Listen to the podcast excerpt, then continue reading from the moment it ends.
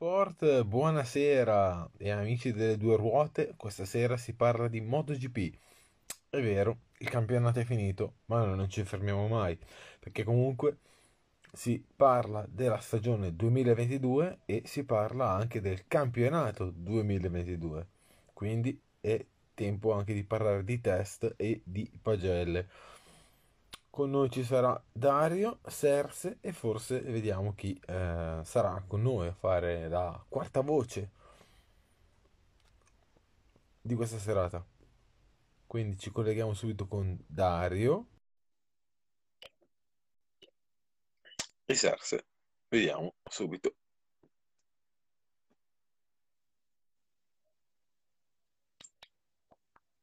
Ciao a tutti, buonasera. Eccolo qua, Dario. Carico?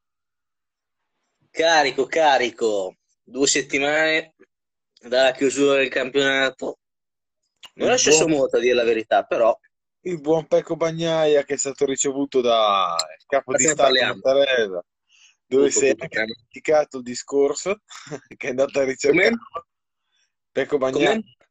Pecco Sì, Bagnaia, che si è anche dimenticato il discorso da fare, che è andato a ricercarlo. vabbè. Non, eh, eh, si vede che è un ragazzo che non, non, non ama proprio stare al centro della scena, eh, si è visto. No, per niente. Però è, è il bello, è il suo bello, è il bello di Pecco. Assolutamente sì, assolutamente sì. Poche parole tanti, e tanti fatti, come dico sempre. Esatto, quindi quest'anno si può dire che pieno con eh, campionato di alti e bassi, però comunque nella seconda parte di stagione eh, ha fatto veramente la differenza. Assolutamente sì. Infatti, non, per come avevamo iniziato la stagione, avevamo iniziato malissimo perché c'era stato quel problema d'assetto in Qatar che aveva costretto a forzare oltre il limite che aveva tirato giù Jorge Martin la prima gara in Qatar. Poi Ducati ha cambiato l'assetto della moto e già l'Indonesia era veloce sull'asciutto.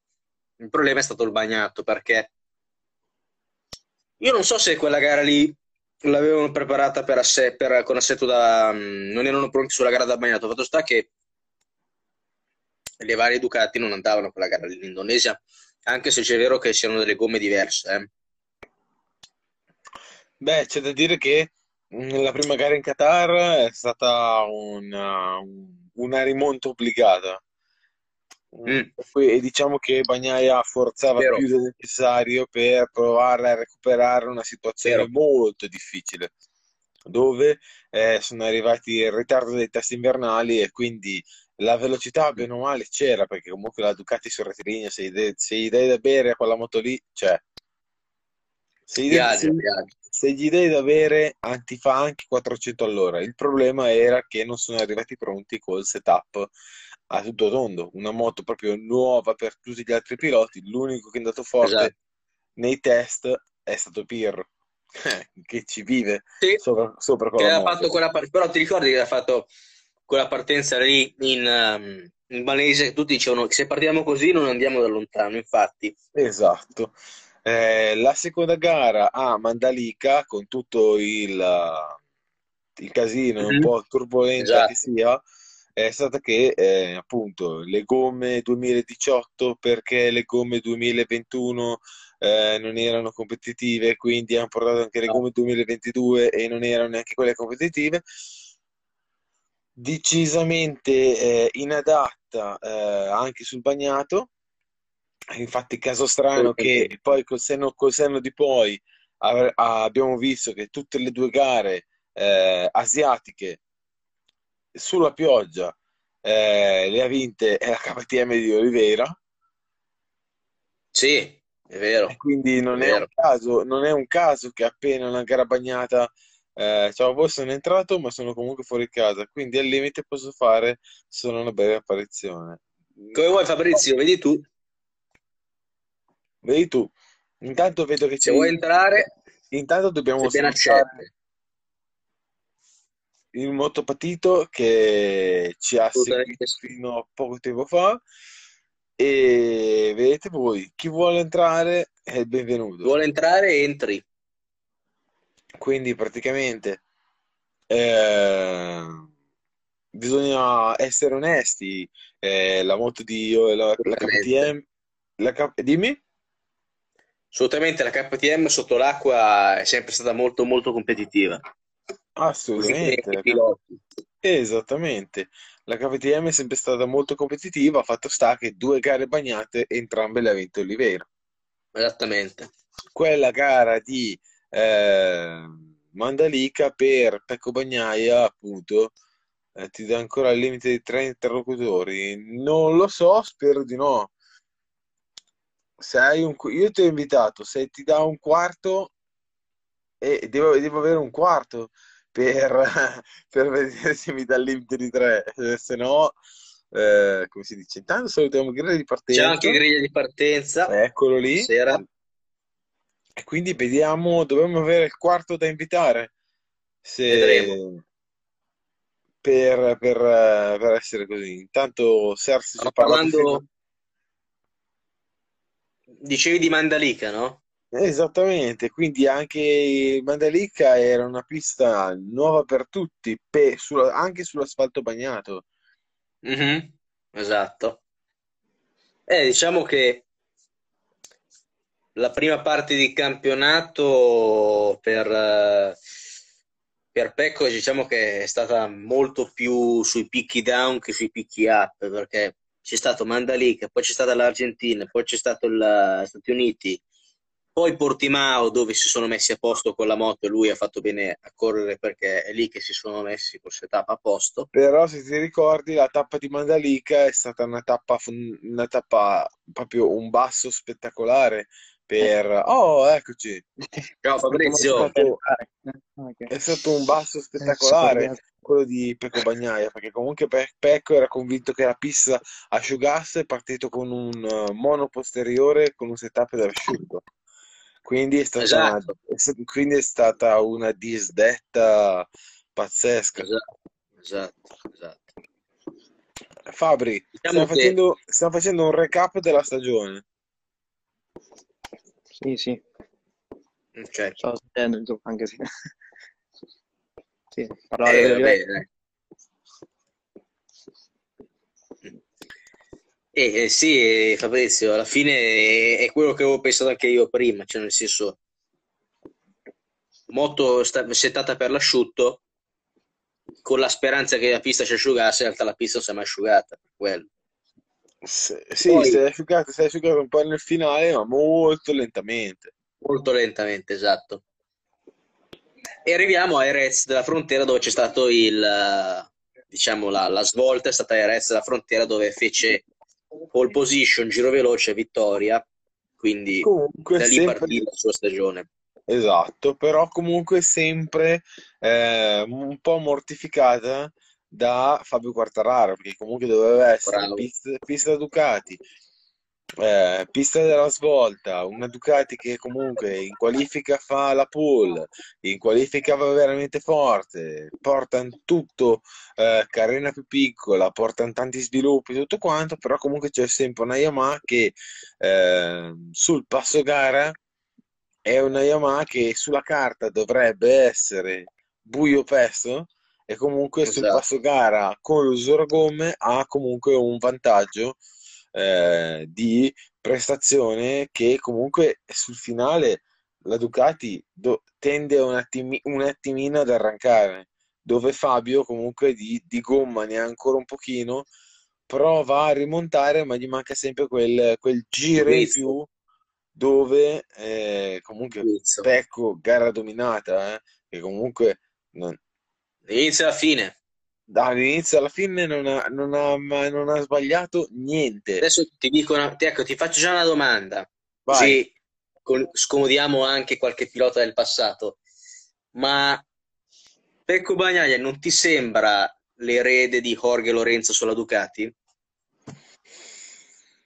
Mm, no, No, No, perché comunque, no, perché comunque Pecco Bagnaia ha comunque più, eh, ha comunque un, se, è diverso. Jorge Lorenzo partiva e come partiva finiva. È difficile che Jorge Lorenzo facesse proprio eh, battaglia. però l'Austria 2018, Sì, ma è una gara, una. Pecco Bagnaia comunque ha dimostrato di sì, sì, sì, eh, essere bello aggressivo, ecco. Cioè, quando sì, vuole, sì, quando vuole andare a prendersi qualcosa, eh, lo, lo trova. certo. No, però diciamo che queste, diciamo che lui ha la- la- l'abilità in- in- di fare la stessa traiettoria ogni giro. Sì, perché Bagnaia ha preso tanto da Valentino. Diciamo che Anche, anche, delle volte vedi Bagnaia, vedi Valentino, perché lo vedi che è un martello. Quando ha tutto a posto, è un martello. E, Assolutamente. e almeno io vedo molto un pilota del passato, ti dico che da allora. No, io se dobbiamo scomodare qualche pilota del passato mi sembra più... Io continuo a dire che mi sembra, secondo me, la, la continuazione nel- per quanto riguarda lo stile di guida pulito, dolce, morbido.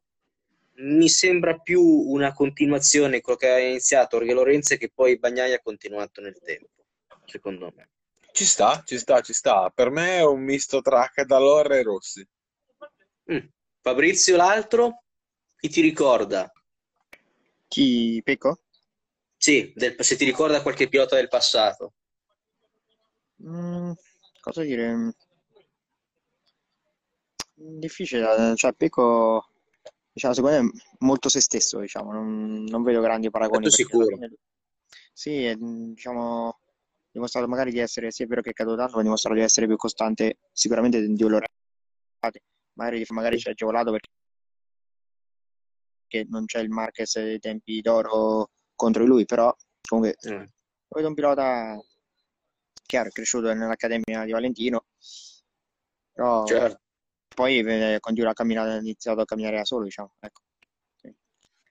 Esatto, diciamo che è entrato nell'Academy nel 2016, quindi forse prima, qualche anno prima, no, 2016 se non erro.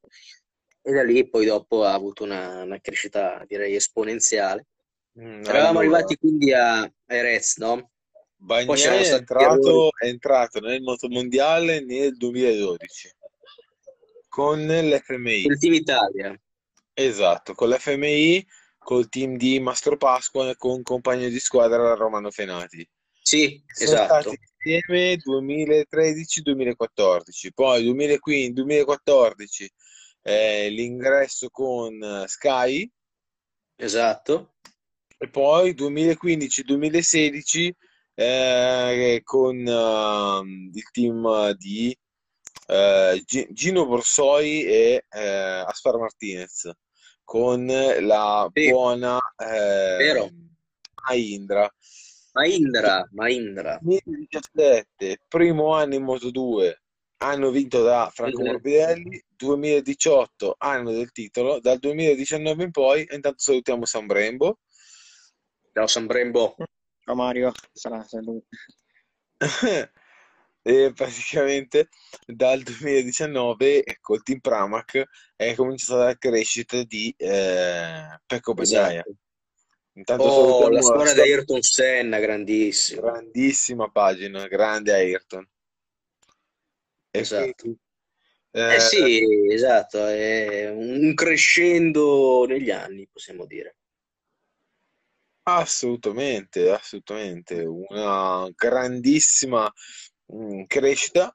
Ricordiamo sempre che dietro c'è la mano, la mano di Valentino Rossi, che Esatto, anche quest'anno Valentino Rossi ha vinto senza vincere. Eh, do- dopo, dopo, dopo questa cosa qui ne parliamo perché interessanti, sono delle cose da dire. Ha vinto senza E, vincere, ragazzi. esattamente. La coda in farmacia non si ferma. Ultima ora. Guarda, volevo aspettare questo momento perché dopo ne parliamo, perché qui la gente impazzisce. Ultima ora, la, la coda in farmacia non si ferma. Non stop. Non sto. Eravamo arrivati a Erez, poi dopo eh, c'erano stati gli errori di, di Le Mans e Sachsenring che l'avevano allontanato un po' dal campionato, no? Sembrava essere almeno 91, avevamo detto tutti, vabbè, eh, non ce la può fare a recuperare tutti questi punti. Perché sembrava veramente, con un quartaro così stato di grazia, e lui che comunque commetteva qualche errore, qualche caduta, dicevamo, qui eh, non, non, non, si può più, diciamo, riaprire un campionato che sembrava chiuso a, in estate. Eh. Ciao Rocco. Oh Rocco. Noi salutiamo anche eh, Andre 0726. Ciao. Ciao ciao. Ciao ciao. Rocco, se vuoi entrare, così facciamo un po', anche se non parli esatto. di MotoGP, però comunque dai, recuperiamo. Ciao, parto. Quindi a meno 91 ci credevi Fabrizio, io no. Allora, io... Ah, Rocco ha rifiutato, mannaggia.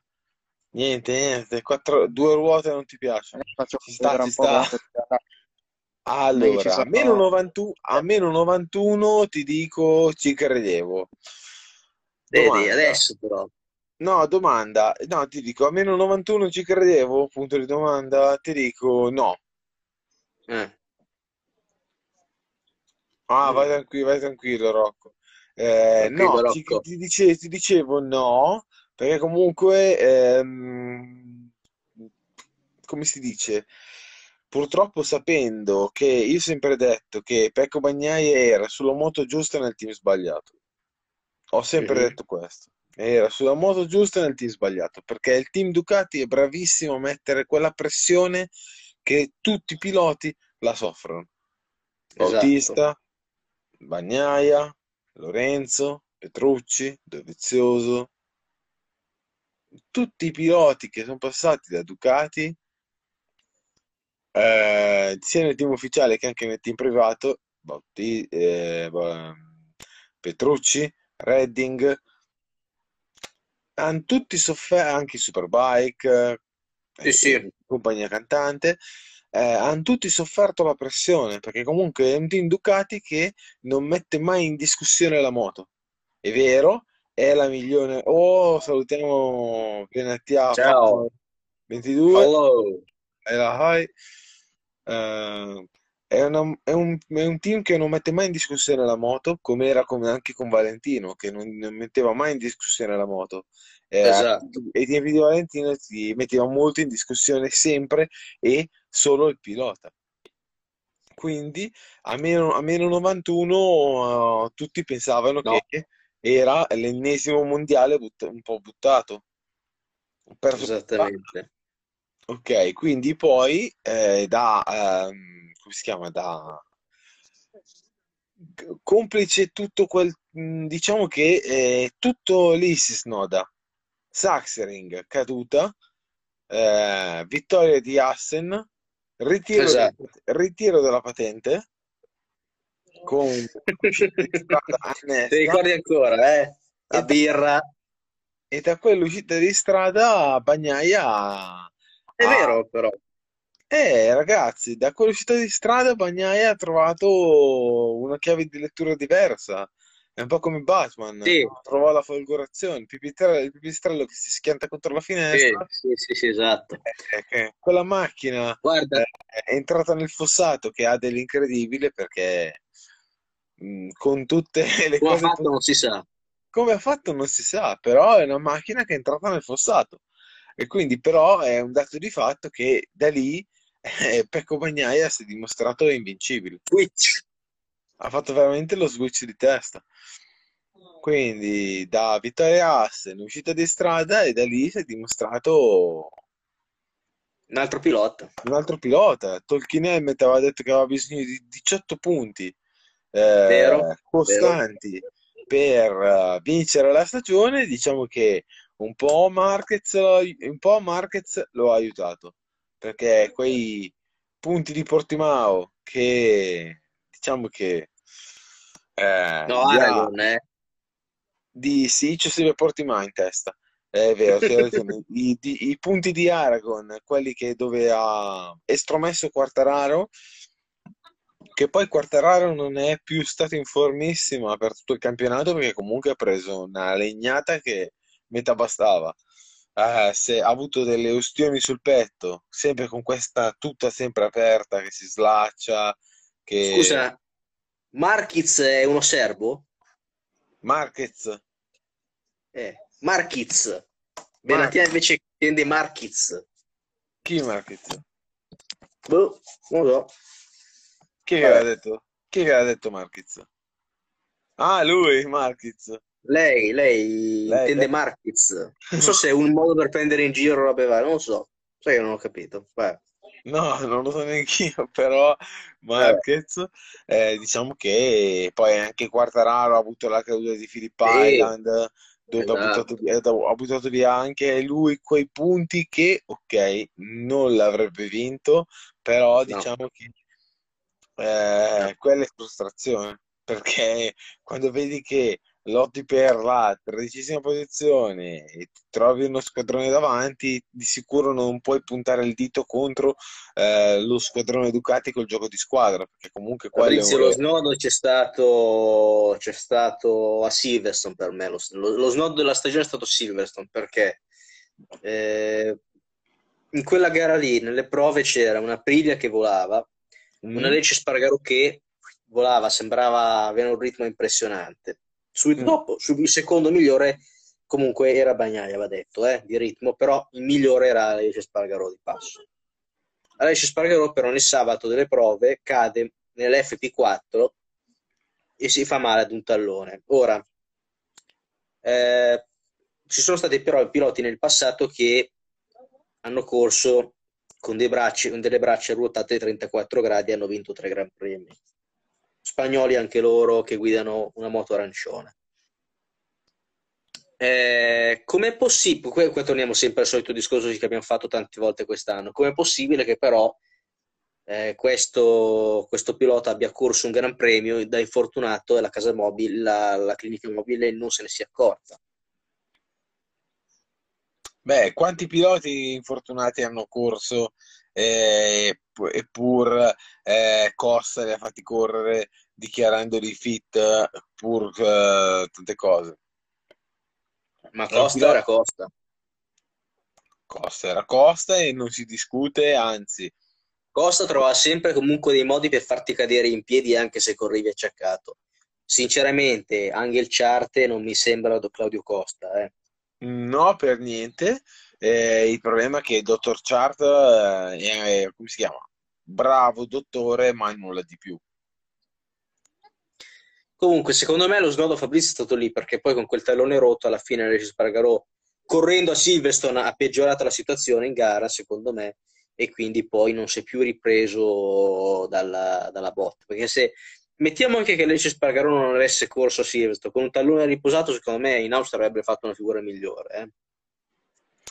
Eh, sì, ma in quel momento lì però ha fatto, ha fatto una cosa eroica, perché se ci pensi, Assolutamente. Ma no, no, infatti, se ci pensi, però poi dopo l'ha pagato rotto- dopo questa cosa. No, ma quello è poco ma sicuro, però comunque se ci pensi, beh, mh, ha pagato dopo. Mh, Io di Aprilia ne vorrei parlare dopo perché è bene. un capitolo, è un capitolo a parte. Perché noi Va ci, ok, è come dire la Ferrari in Formula 1. Quest'anno ha vinto le prime gare e tutti, ah, il Mm, ah, neanche così, però, Fabrizio, no, neanche così. E secondo me invece è così, perché la Ferrari ha vinto le No, prime perché gare. la Ferrari già a, a- già a metà campionato era finito la cosa. Qua Naprini è andata avanti a metà campionato, era in piena lotta. eh. Ma io parlo di merito sportivo. La Ferrari quest'anno ha vinto le prime gare, tutti ci siamo ingolositi a dire: Ah, la Ferrari quest'anno vince, vince, vince, Vabbè. vince, vince, perché è forte. Ok, la macchina c'era e poi per un fatto o per l'altro il mondiale è svanito, un guasto, qualcosa è svanito. Per me è così. Eh, poi sono opinioni, delle, delle opinioni ci sta, io le rispetto. Assolutamente. assolutamente. Però lo snodo è stato Silverstone comunque. Assolutamente, invece l'Aprilia, ricordiamoci che fino all'anno scorso, fino a da tre anni fa, non è mai stata una vera MotoGP. Poi da tre anni a questa parte, da quando è entrata nel mondiale tipo Factory, cioè praticamente che Esatto. l'Aprilia non ha più avuto del team, aiuto del team Gresini, la Aprilia ha cominciato a essere una vera MotoGP, una vera MotoGP aggressiva. Quindi io ti dico che se vediamo la Aprilia fino all'anno scorso, vedevamo una Aprilia con gli stessi piloti da Certo. metà, da metà stagione in poi, però quello che ti voglio dire è che tipo sulle piste eh, dove ha fatto più difficoltà, Sì, ok, non è a caso che a Silverson eh, l'Aprilia ha fatto, ha colto il suo primo podio, non è a ma caso. infatti poteva tranquillamente vincere.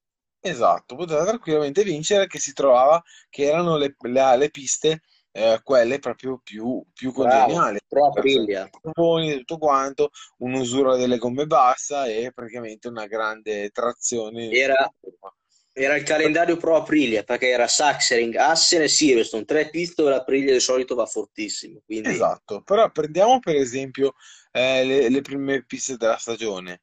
Qatar, Mandalika, eh, Austin e eh, Argentina.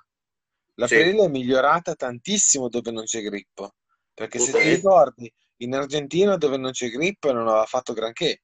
Ad Sì, Austin e ha fatto 5 cadute in 4 in, in, eh, vero, 5 cadute vero, vero. in ehm, 4 prove.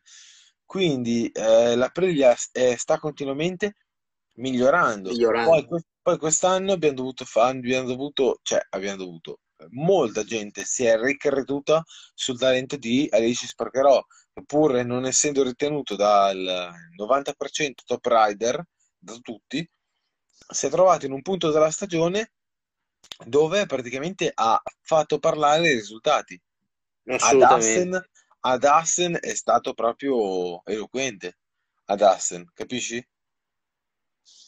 Mhm, Questo ti dico, poi vabbè, l'infortunio, poi a Motegi poteva riaprire il titolo e tutto quanto. mhm. Fabri? Vai. Sì, l'Aprilia purtroppo, l'abbiamo già detto anche in altre dirette, è partita a bomba e poi eh, si è persa, peccato per una cosa e dell'altra. In effetti non tanto per eh, l'errore che ha fatto Leish a Barcellona di esultare un giro prima, ma c'è stato sotto con l'FP4 di Silverstone, secondo me ha segnato un po' Bravo. nel punto di svolta de- della stagione. Peccato di, di Aleix perché comunque Vignales ogni tanto aveva ha fatto delle belle gare, ha fatto è andato a podio era Pate Assen, Misano, e non ricordo mi sa questi due poi. Sì, de- Sì. mh, cioè, Vignales ha sempre avuto quel suo problema l'incostanza, dovrebbe iniziare a essere un po' Sì. più, a fare un po' più spesso risultati che, che con una ben- competitiva potrebbe essere anche lui in lotta. E a Leish, eh, niente, dovrebbe- sarebbe bello rivedere nel 2023 la Leish sotto di Assen o qualcosa del genere anche vabbè, delle prime gare o quello che si è visto a Silverstone fino all'FP4, insomma. ma anche, eh, diciamo anche in qualifica che comunque nonostante i problemi avesse lottato per, per fare un tempone. Beh, ha fatto la pole a Esatto, Barcellona, quindi sì, sì. assolutamente, però comunque Pilota veloce. ciò ti fa capire, se uno guarda i tempi dei test, ti fa capire che la Aprilia è arrivata lunga e sgonfia a fine della stagione, perché Sì, diciamo che, che l'Aprilia, mh, sì, se tu vai l'ultima l'ultima chance, l'ultima chiamata per il mondiale l'ha avuta in Giappone, l'ha buttata proprio via Eh, sì. Sì, così. sì, però se vedi, tipo è arrivata lunga e sgonfia, perché comunque è arrivata con i Sì, motori eh, fuori chilometraggio, dei motori assolutamente. Tutto quanto, quindi eh, Alessio Spargarò è stato bravissimo a parare il colpo dicendo no, non capiamo perché siamo così lenti di un secondo, è ovvio che non poteva dire guarda che se no prendiamo la penalità, che siamo già, siamo, Beh, abbiamo l'avrebbero fatto. Sì, però capisci che dici prendiamo la penalità per cambiare i motori perché abbiamo motori vecchi e quindi non abbiamo più motori così compressi da eh, Sì, arrivare così. Quindi hanno cambiato il cambiabile, nel senso, vabbè, ovvio, i motori sono, sono punzonati, però comunque eh, quando c'è l'opportunità di dire parto ultimo, cambio moto- il motore nuovo, ho ancora i punti mhm. per giocarmi il titolo, è un conto. Infatti, se ci se guardi a Valencia, entrambe le Aprilia hanno rotto inizio gara. Sì, è vero. Caso strano, nei, nei test di Valencia, caso strano, motori nuovi, moto nuove, caso strano, le Aprilia sono, sono nei pri- tu- entrambe, tu, tre di quattro Aprilia sono nei primi cinque tempi. Mm. Adesso invece parliamo di, di una casa che non corre più l'anno prossimo, che è la Suzuki, ma che quest'anno poteva veramente, poteva veramente fare, almeno lottare fino alla fine con la Ducati, secondo Ma me. secondo me sì. Te, Fabri? Perché secondo me la Suzuki quest'anno a inizio campionato l'avevamo visto, aveva trovato il giusto bilanciamento tra piloti, moto e piste, nel senso che non No, avevano vinto, non avevano vinto ancora, stai ma eh, al momento del ritiro, stai al dimenticando un momento del ritiro, sì, Livio Suppo. assolutamente sì. Però inizio campionato comunque avevamo visto che questa alchimia moto, piste e piloti aveva portato due piloti azzurri, diciamo, eh, uno secondo e l'altro terzo, quindi eh, erano assolutamente in lotta per il mondiale fino all'annuncio del ritiro. Poi normale, annuncio del ritiro, eh, piloti che, piloti che corrono con la catena giù, piloti che si stendono tra prove, qualifiche e gare, piloti che devono cercare per forza una sella come Rins e Mir. È vero che Mir era molto una, una fase già avanzata con la Honda, però non era ancora sicuro, mentre invece Rins no. E comunque verso la fine, poi una volta che si sono sistemati i piloti, hanno fatto vedere che soprattutto Rins quest'anno ha buttato via, secondo me, con la Suzuki una bella occasione per lottare per il mondiale. Perché è stato competitivo fino alla fine Rins e ha vinto quelle ulti- quel finale di gara, che ha quel finale di campionato che ha fatto tra eh, Phillip Island, Valencia e Malese, è arrivato quarto quinto, ha fatto veramente un sacco di punti. Poteva lottare nel mondiale Rins. Allora, Vai. scusate. Allora, secondo Eh, me eh, ti fa venire lo sbadiglio la Suzuki quando pensi alla Suzuki. Esatto, esatto. Poi tu sai io quanto, quanto stimo Mir e mi è Eh, dispiaciuto. Ok, Rins è talen- talentuosamente eh, pari a Mir, pari a Mir, se non anche superiore a Mir. in Rins. termini di velocità Rins è più forte. Rins è più forte. E ma infatti io l'ho detto, eh. L'ho detto, l'ho appena detto. Rins è più forte. Comunque Rins ha dimostrato di eh, battere anche gente come Marc Marquez o Australia. ma anche in Australia, ma soprattutto anche nel 2019 quando eh, Marquez era ancora Marquez. Marquez era Vero, ancora vero, Marquez. Vero, a Silverstone, a, sulla linea del traguardo, è vero. Silverstone sulla linea del traguardo, una vittoria di furbizia, E dove anche una vittoria ad Austin, eh, Fabrizio, non è anche una vittoria, la prima vittoria di Rins ad Austin, però. Eh, lo so, Marc Marquez che cade e una vittoria tutta in rimonta eh, su Valentino, su Valentino Rossi. esattamente, esattamente. Io ti dico che eh, Rins, se tu vai a vedere, tipo, prendiamo ancora la gara vinta da Aleix Spargarò in Argentina, eh, colpo su, co- colpo su colpo con Jorge Martin, con una Sì, Ducati precisa che eh, stacca, Aleix che arriva lungo, ci prova, comunque ha dato una grandissima prova di eh, maturità all'Aprilia che ha fatto vedere che a livello di motore ha raggiunto Ducati in quella sì. gara lì. Chi è il Però motorista della Suzuki? però dobbiamo vedere anche la Suzuki, appunto, io ti- Eh, tanto per far vedere, perché due Suzuki che hanno fatto la gara in coppia, e fa- hanno rimontato in coppia, se tu vai a vedere all'ultimo, la Suzuki all'ultimo giro, all'ultima curva, sono arrivate sul gruppo di testa. Quindi ci fosse stato ancora un giro, le quattro cilindri di Yamamatsu avrebbero sicuramente eh, passato, non, certo. magari in passato no, però comunque sarebbero entrate nel vivo per giocare la vittoria. Purtroppo la Suzuki chiude la sua esperienza MotoGP con un problema non risolto che è la qualifica, perché in E qui qualifica vorrei, vorrei vedervi però, perché Vignales quando era Suzuki comunque le, le pole le, face- le faceva. Qui Mir e Rins eh, Massimo fanno la seconda fila, eh. eh, sono d'accordo con te e io ti posso dire che anche Iannone faceva le seconde file, anche le prime file, però poi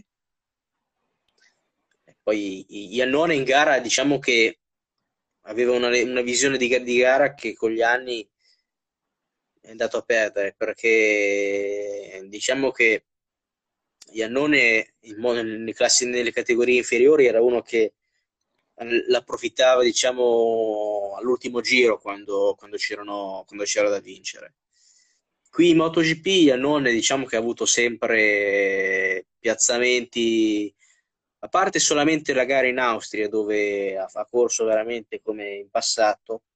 Iannone con la Suzuki però eh, se, se, parliamo di, di, di, gare, a parte che non ha vinta nessuna, ma comunque era sempre lì, se andava bene, terzo quarto, ecco. Forse Aragon. Sì, sì, però Iannone in MotoGP ha un po' perso la, la cattiveria che aveva in gara nelle categorie inferiori, secondo me. Sì, è vero, perché comunque in Moto, Moto 2 l'ultimo giro era di Iannone, eh? quando c'era il duello. Esatto, esatto. Il Moto 2 diciamo che era pari tanto quanto Marquez. Bravo, esatto, bravo, bravo. Era, Vabbè, comunque, pari tanto quanto, era pari tanto quanto Marquez. Gli alloni a parte, poi... i, i, piloti Mirerins diciamo che in qualifica non sono dei fulmini di guerra, però sono altrettanto bravi poi a leggere il Gran Premio e a gestirlo.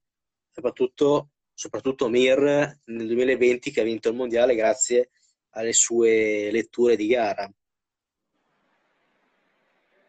No, non riesco a capire il Non lo so, ma sta, sta, scrivendo dei commenti che non riesco a capire nemmeno io. Boh. MotoGP Vai. o calcio, MotoGP tutta la vita. MotoGP tutta la vita. Sì, no, no, no. Fatma. No, neanche, MotoGP è... Eh ma neanche a parlarne. Fatman. Ma neanche a parlarne. Uh, B7 RAM. Non so sia. Ci sono delle, de, de, de, delle cose da, da, delle marche di kebab, non lo so. boh. Non, non te Vabbè, lo so dire. L'altro Fabrizio, vorrei sentirlo sulla Suzuki. No, sulla Suzuki. Mm.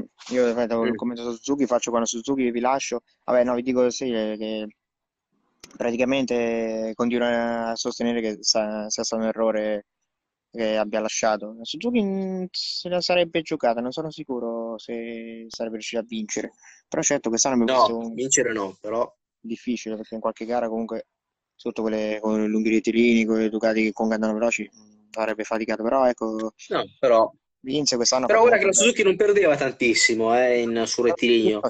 Cioè, vorrei sapere chi è il motorista Suzuki perché Oh, in un anno questo hanno fatto un motore che Yamaha riesce a fare da 7, eh? Eh sì, è un peccato, non lo sapevo solo... Poi ne parliamo solo... dopo. Sì, sì, erano solo 5 costruttori, è quello. Senti, io vi lascio, tra la differenza su Va bene, Fabrizio. Fatto piacere. Vai, tranquillo, anzi, grazie, e poi ci sentiamo meglio sì, settimana prossima. Vai. Ok, ciao a voi. Ciao, ciao, ciao. Ciao, ciao. Ecco, e l'abbiamo tirata in balla a questo punto, parliamo esatto. di, parliamo di Yamaha. Esatto, secondo me, guarda, parlando di Suzuki, no, invece è un, un tema da approfondire Suzuki, perché è vero, eh, Suzuki ha fatto una moto che comunque, allora, parliamoci, parliamoci chiaro, la Suzuki è nata dalle ceneri Yamaha, perché comunque uh, l'ex progettista della Suzuki, l'ex progettista Yamaha è il progettista della Suzuki.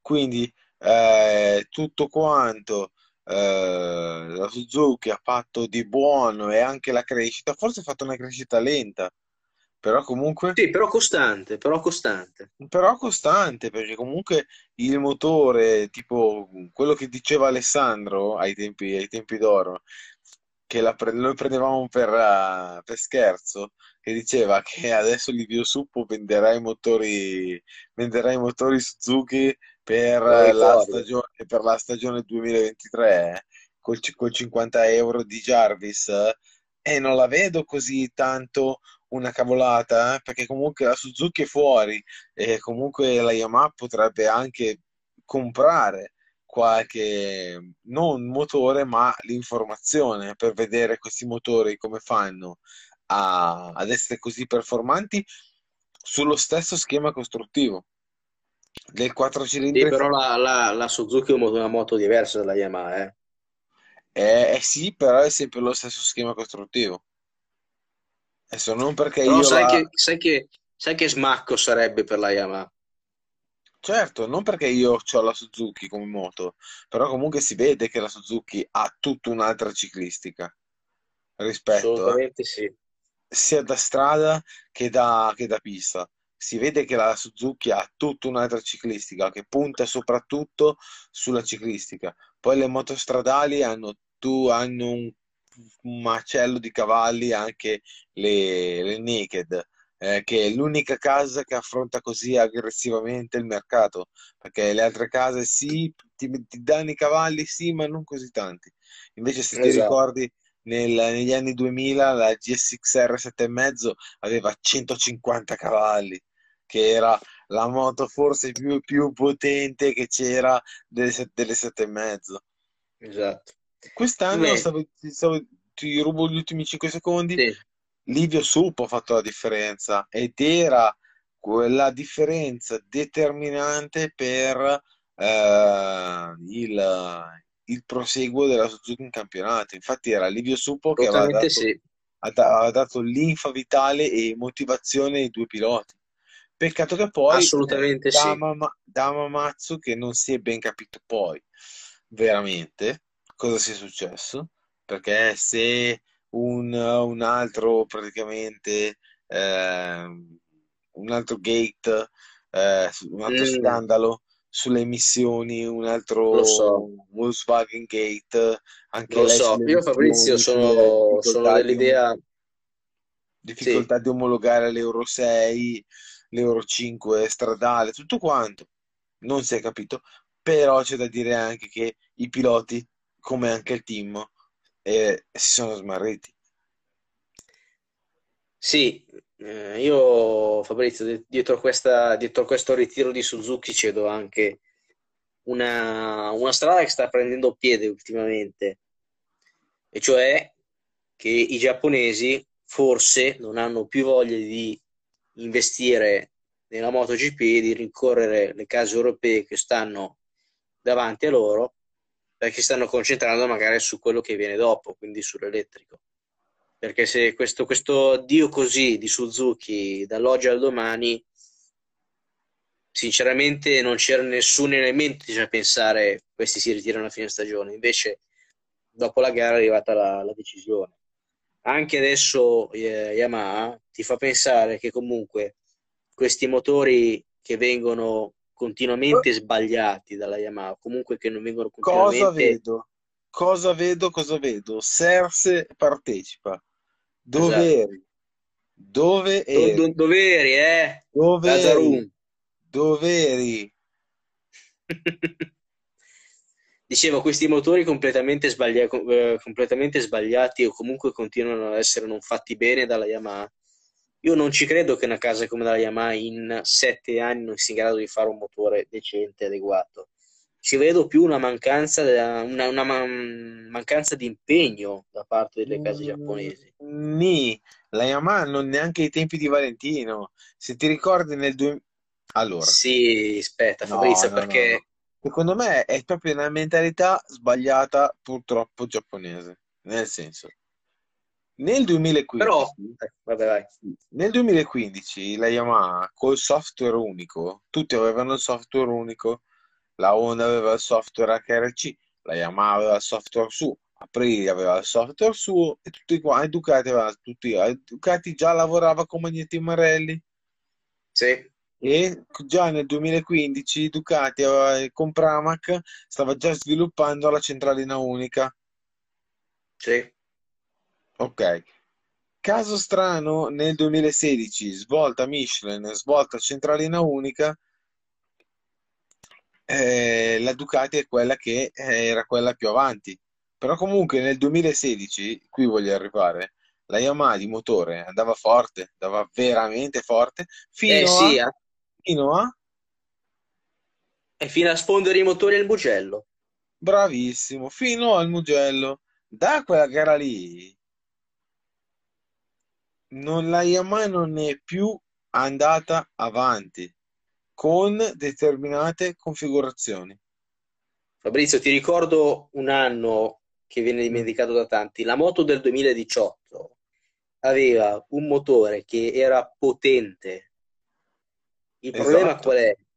Il problema qual era? È che era talmente potente che le gomme della Yamaha dopo 5 giri si fondevano come cioccolata. Cioè praticamente la Yamaha eh, dopo 6 giri nel 2000 in quegli anni, in quell'anno lì, e me lo ricordo benissimo, Valentino arrivò terzo con quella moto lì, le gomme della Yamaha primi 5 giri si stava dietro a Honda e Ducati, dopo al sesto giro si crollava. È vero? Sì, sì. Quindi Infatti anche nel quando fanno i 2020 motori li fanno male.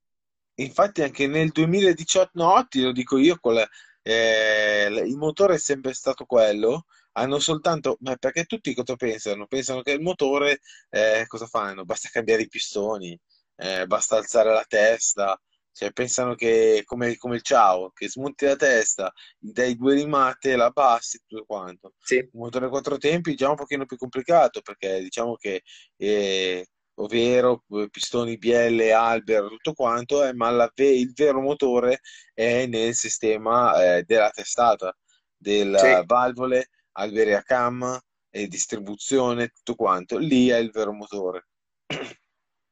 In più, il quello che fa girare il motore non sono gli scoppi, ma sono le coppie volaniche, tutti gli ingranaggi della cascata di distribuzione.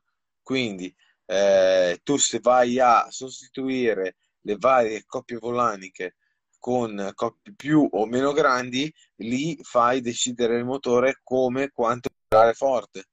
Perché se tu vai a rimpicciolire le coppie volaniche, allunghi il, il rapporto e quindi lo fai eh, eh, diventare più brusco Sì. alle- a- a- ai bassi regimi, però comunque vai a, farlo frullare molto di più, aumenti il regime di rotazione. La- se tu parliamo di Honda, ti ricordi Honda negli anni quanto sviluppo ha fatto anche nei suoi motori, tipo con Sì. pro- che nei test invernali provavano alberi motori eh, leggeri, pesanti, alberi a cam leggeri, pesanti, Sì. tutto, eh, che non riuscivano a trovare il giusto mix per fare il motore giusto. Nel 2016 me lo ricordo perché ci fu quel, quel, quel finale del Mugello dove Marquez praticamente fu bruciato da Lorenzo col motore, praticamente. Cioè vinse di motore Lorenzo quella gara lì. E infatti tant'è vero che, Eh, è tutto tant'è vero che Lorenzo Eh, disse, è tutto, è tutto dire, è vero, è tutto dire che praticamente Marquez tant'è vero che Lorenzo poi ad un emittente- all'emittente pare della Spa- un'emittente spagnola disse eh sì, grande motore, perché altrimenti senza questo grande motore io non vincevo, proprio detto così. Quindi eh, da quel momento lì poi la Yamaha ha abbassato praticamente la... è tornata sui suoi passi, è tornata a fare dei motori che ha più affidabili ma meno potenti. Eh sì, perché comunque il- la, la rottura di Jorge Lorenzo nel warm-up eh, sì, ha fatto una fumatina, ma nulla di Quella di che. Valentino clamorosa, Quella di Valentina è proprio stata clamorosa, clamorosa. Cioè, clamorosa. veramente. Perché poi era un punto tra l'altro dove non si andava fortissimo. Mm, Era l'uscita del secondo settore, se non erro. Esatto, diciamo che era l'uscita della eh, Arrabbiata 2 eh, Sì. Sì, sì. mm, mi viene, Comunque, mi viene la scarperia Palagio, ma non è la scarperia Palagio. E diciamo No, ho che, in mente il punto, ma mi sfugge adesso il, il nome. diciamo Comunque, che Valentino ha rotto il motore sulla sul tratto che porta il correntaio. sì. Sì, no, per dire che comunque la Yamaha da, da quel momento lì in poi di motori basta, cioè nel senso, Bravissimo, quest- però se ci fai caso, nel 2015 con la centralina, col suo software, le Yamaha erano competitive. no, erano le moto migliori. Benissimo. Erano le moto migliori col suo software. Quindi quello che mi dà adesso, poi dopo diamo la colpa a Michelin, così su giù, eh, e che ha, che ha varie colpe Michelin. Però comunque a livello di moto e motore, Certo. attenzione, attenzione, abbiamo la carambata? Oh, Oh, no, eh. Eh, deve ancora riprendersi dal risultato di rugby, capito? Attenzione. Eccolo qua, Eccolo. Buonasera. Buonasera, Mister buonasera. 28-27. Mamma mia. Eh, vabbè, fatto sta che stavamo parlando dei motori Yamaha che non vanno. No, strano, eh? Mamma mia, è un argomento nuovo. E Qualcosa- stavamo parlando appunto di quelli degli anni che praticamente quest'anno il povero Quartararo ci ha dovuto fare un anno, come dice Tolkien Emmet, a, a guidare un orologio rotto, perché praticamente la Yamaha è andata bene in quelle piste dove eh, non, si, non c'era abbastanza, non c'erano abbastanza rettilinei, quindi eh, Portimao, quindi, ah, quindi Assen, quindi mh, Sachsenring, quindi Barcellona. Ci ha vinto in quelle piste dove non c'erano tutti i Jerez. rettilinei. Rez. La magia l'ha fatta in Austria al Mugello, Quartararo, dove è riuscito a, a fare secondo, non, non si sa come. Lo sai Fabrizio che Quartararo sul rettilineo del Mugello ha detto che perdeva, ha perso 7 secondi in quella gara lì, solo sul rettilineo del Mugello. Perdeva tre decimi e mezzo solo sul rettilineo. Esatto, e li guadagnava in curva 3. E riguadagnava tutto in curva, ne guadagnava mi pare 3 decimi in curva, esatto, c'è una roba mostra. Quindi la, la Yamaha, insomma, paga il solito scotto che diciamo sempre, ma qui, eh, da quanto si è, usci- si è visto anche nei test, sì Marmorini, sì Marmorini, sì Marmorini, sì cavalli, sì cavalli, dai che lo facciamo, dai che lo facciamo, al momento della verità 10 km in meno lo stesso. Però c'è da dire che anche eh, l'intervista di Meregalli ha detto qualcosa è andato storto. Eh, però non comunque- capito, eh. Mm, qualcosa è andato storto, però comunque eh, abbiamo un nuovo, dobbiamo capire cosa è successo perché il motore è potente e lo sappiamo. Ci credi? Sicuramente il motore è potente perché comunque non può essere il motore dell'anno scorso guardietico. No. Ma anche perché Marmorini li sa fare i mo- i motori. Sì, Marmorini sa fare i motori, anche, anche in Ducati, e c'è anche in Aprilia. Si è visto che Marmorini ha collaborato e comunque ha tirato fuori un, un gran motore. C'è da dire che però da un 4 cilindri a V ha un regime di rotazione leggermente diverso di un 4 cilindri fronte marcia. Però comunque eh, sono solo test, è solo il primo, è solo, è solo la prima cosa. Poi magari, sai, la Yamaha, Valencia e tutto quanto. Per dire, Rossi non ha mai brillato a, Vale- a Valencia, quindi i test di Valencia non sono mai stati attendibili. Eh, Bisogna Certo vedere però- sicuramente il test di Sepang, Pista Yamaha. eh, pista Yamaha come andrà. È una pista che non bisogna farsi ingolosire Sepang, perché se si va a cercare la prestazione a Sepang, Sepang è una pista Fabrizio, dove io non vorrei che questo nuovo motore Yamaha venga annullato dall'aerodinamica sbagliata.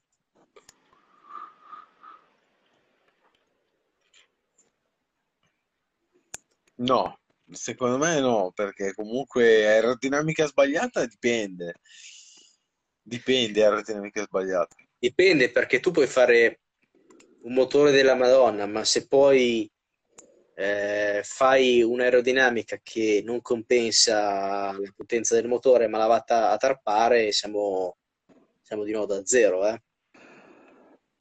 Beh, c'è da dire che la Yamaha adesso come adesso eh, Ha provato solo aerodinamica la Yamaha nei test.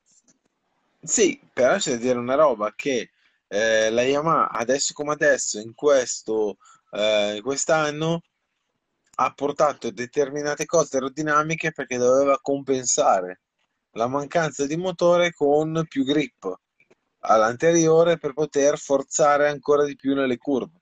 Certo. Eh, questo forzare di più nelle curve si è visto che quando si è veramente cominciato a forzare di più nelle curve, si è visto praticamente che Quartararo si è steso. Tipo a Phillip Island. Che doveva cominciare a forzare di più per eh, eh, rientrare nel Philip gruppo Island, eh, Fabrizio, però Philip Island ha anche un motivo ben preciso, cioè l'errore che ha fatto, il primo errore in inserimento curva dove è andato largo, è lì che ha perso la gara, perché poi dopo la caduta sì è vero, ha sbagliato, ma ormai la gara sarebbe stata una, una gara in decima e non una posizione, voglio dire, sono sempre punti, però Serse. vai. Eh, mica Sì, sarei sì. qui a guardare, eh. Eh, oh, vogliamo sapere? Eh, Vai. No, stavo leggendo il commento di, di sto qua. Cosa c'è scritto? Non lo so, ma non, non è Formula 1 questa, no Formula 1. No, ma su, su Quartararo è sempre il solito discorso, ma anche l'anno scorso alla fine è stato bravo lui, Sì. eh, perché anche l'anno scorso era inferiore, inferiorità netta a livello di, di moto. Eh. E poi soprattutto quest'anno ancora di più era da solo, cioè Formula One, tonight uh, speaking MotoGP. Formula è One, triste, è triste. Formula 1 band. no, no, band, Formula One, um, Next Friday. next Tuesday. Next Tuesday. Next Tuesday uh, on uh, Andrea, on Rocco, uh, and me uh, speak to uh, Abu Dhabi last race. Che inglese, Tonight- ragazzi. Tonight speak only MotoGP. Eh. On Sembra i Serse Bastianini ai tempi d'oro. and You're like Bastianini. No, te- Bastianini eh, non sbaglio neanche parlare una parola d'inglese. Io pochissimo. What's the problem? Sì, infatti, eh, eh, today race, eh, yeah, yeah, yeah, yeah, yeah, yeah. Vabbè. Poi Eh, c'era dicevamo... vicino, c'era vicino Valentino e gli fa, cosa ha detto? È vero. Sì, no, comunque Ah, i problemi della Yamaha sono Serse, sempre noti da anni. eh. No, stavo dicendo per finire Fare che furbo, eh? quest'anno, ancora più dell'anno scorso, era oltre che in Eh. inferiorità anche da solo, no? C'era lui contro, contro le Ducati e Contro le, le Aprilia. Mhm. e senza, soprattutto senza avere magari un compagno di Yamaha che potesse dargli una mano, ma neanche uno, cioè neanche il, il proprio compagno di squadra, per non parlare delle Petronas, no? Ma proprio Morbidelli. Buonanotte. Morbidelli, finché tiene il, il compagno di il, il capo tecnico delle sospensioni Olis, non va lontano. Cioè, io non capisco ancora, ecco, parlando sempre di Morbidelli, io veramente, anche nell'ultima intervista che ha fatto Morbidelli, che la- non so se l'avete letta e condivido, non è che si deve ritirare Morbidelli, si deve ritirare chi ha messo il capotecnico delle Hollins a fianco di Morbidelli. Diversa la cosa, perché Morbidelli comunque un pilota di talento che è andato fortissimo nel 2020, che ha vinto anche delle gare e se non è per il motore, per il motore di Valedi di Erez vince il campionato Morbidelli nel 2020, perché ha perso il mondiale di 10 punti da Mir. Però non è possibile che Morbidelli sono due a- un anno e mezzo diciamo che non becca palla. O Morbidelli eh, stava overperforming, quindi stava andando oltre i suoi limiti nel 2020 e non ci credo, oppure veramente c'è un problema dentro la squadra di Morbidelli da risolvere.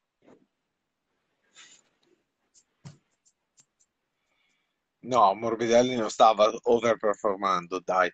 Eh, Morbidelli no, no, stava... infatti, anche secondo me. Ma dai, Morbidelli non ha vinto, non ha vinto il titolo nel 2020, ma per, uh, per fattori esterni, perché ha rotto Certo, è quello che ho detto. perché Spargarò lo, lo ha steso a Misano quando non era neanche eh, completamente a No, posto stava male a di- Misano. di a- appunto, non stava neanche completamente, non era neanche completamente a posto di fisico e tutto quanto. Dai, No, infatti, secondo me, no, siccome ogni tanto dicono, eh, ma il mo- 2000 il 2020 di Morbidelli è, è quel livello di Morbidelli, secondo me. Eh, ma infatti, ma il problema di... eh, allora, partiamo da un concetto base. Ehm, la Yamaha quest'anno eh, è una moto, anche questi anni, è una moto dove sempre eh, ha avuto sempre grandi campioni. La Yamaha è la casa dove ha vinto sempre con grandi campioni. Ha vinto con Rene, Vero. Lawson, Valentino, Agostini, Lorenzo, Lorenzo. Ha vinto sempre con grandi campioni. Ha vinto. Non è che ha vinto certo. con qualcuno. Forse magari in un'altra vita eh, Juan Zarco poteva avere, poteva avere il suo, il suo epilogo, che comunque Zarco andava forte, non avesse avuto il team ufficiale davanti eh, e, pote- e ave- avesse avuto i giri liberi, magari Zarco poteva, poteva dire la, la propria. Con il Marquez eh, di quegli anni non penso proprio. no, però poteva, dai, poteva dirla propria, poteva fare qualche Sì, no, beh, di più. certo. Poteva fare po' di più. Tu togli, io ti dico sempre, togli, facciamo un gioco di fantasia, togli il team ufficiale. Ah, beh, certo, rimane la Tech 3. team, il team, il team praticamente eh, Bradley Smith o anche Polis, Spargerò poteva avere la propria, visto che appena mettevano il naso avanti, bam, subito mettevano 500 giri di, di- di taglio. Come anche il rosso. E soprattutto, vabbè, Bastianini quest'anno è stato eclatante. Quando ha cominciato a vincere le gare, che cominciava a mettersi davanti, pur di salvare il, il team rosso, e anche Miller ha avuto taglia dei giri, eh, dai.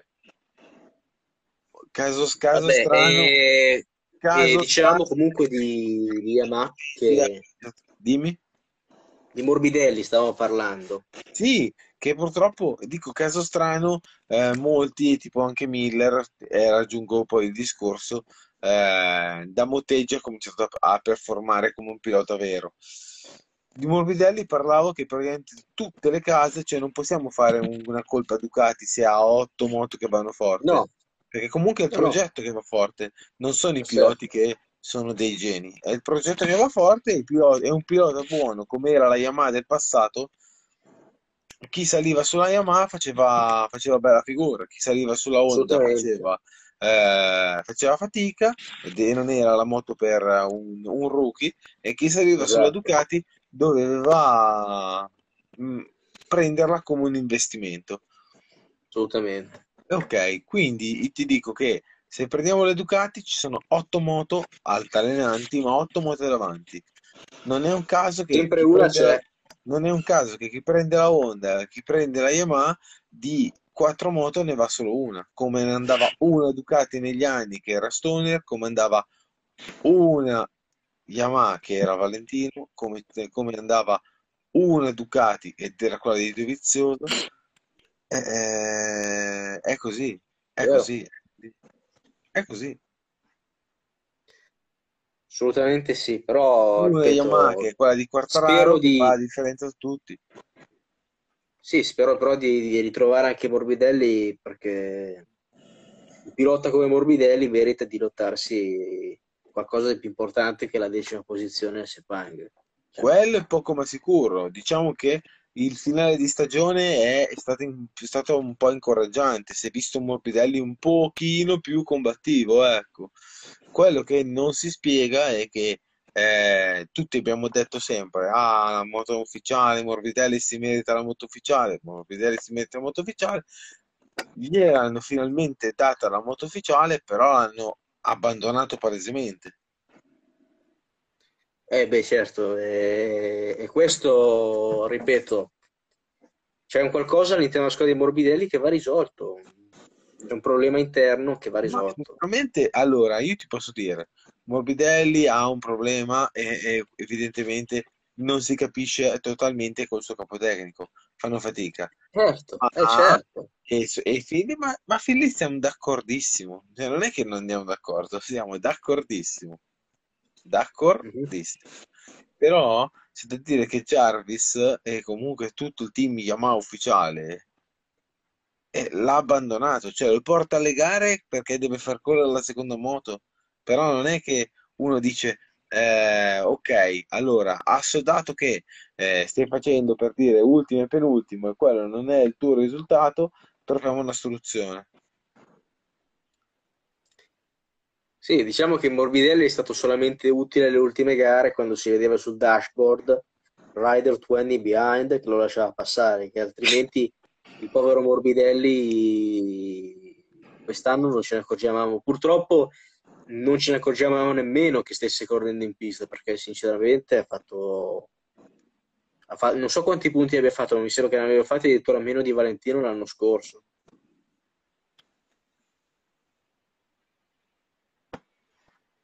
Anche lì, anche lì, che, che tema questo?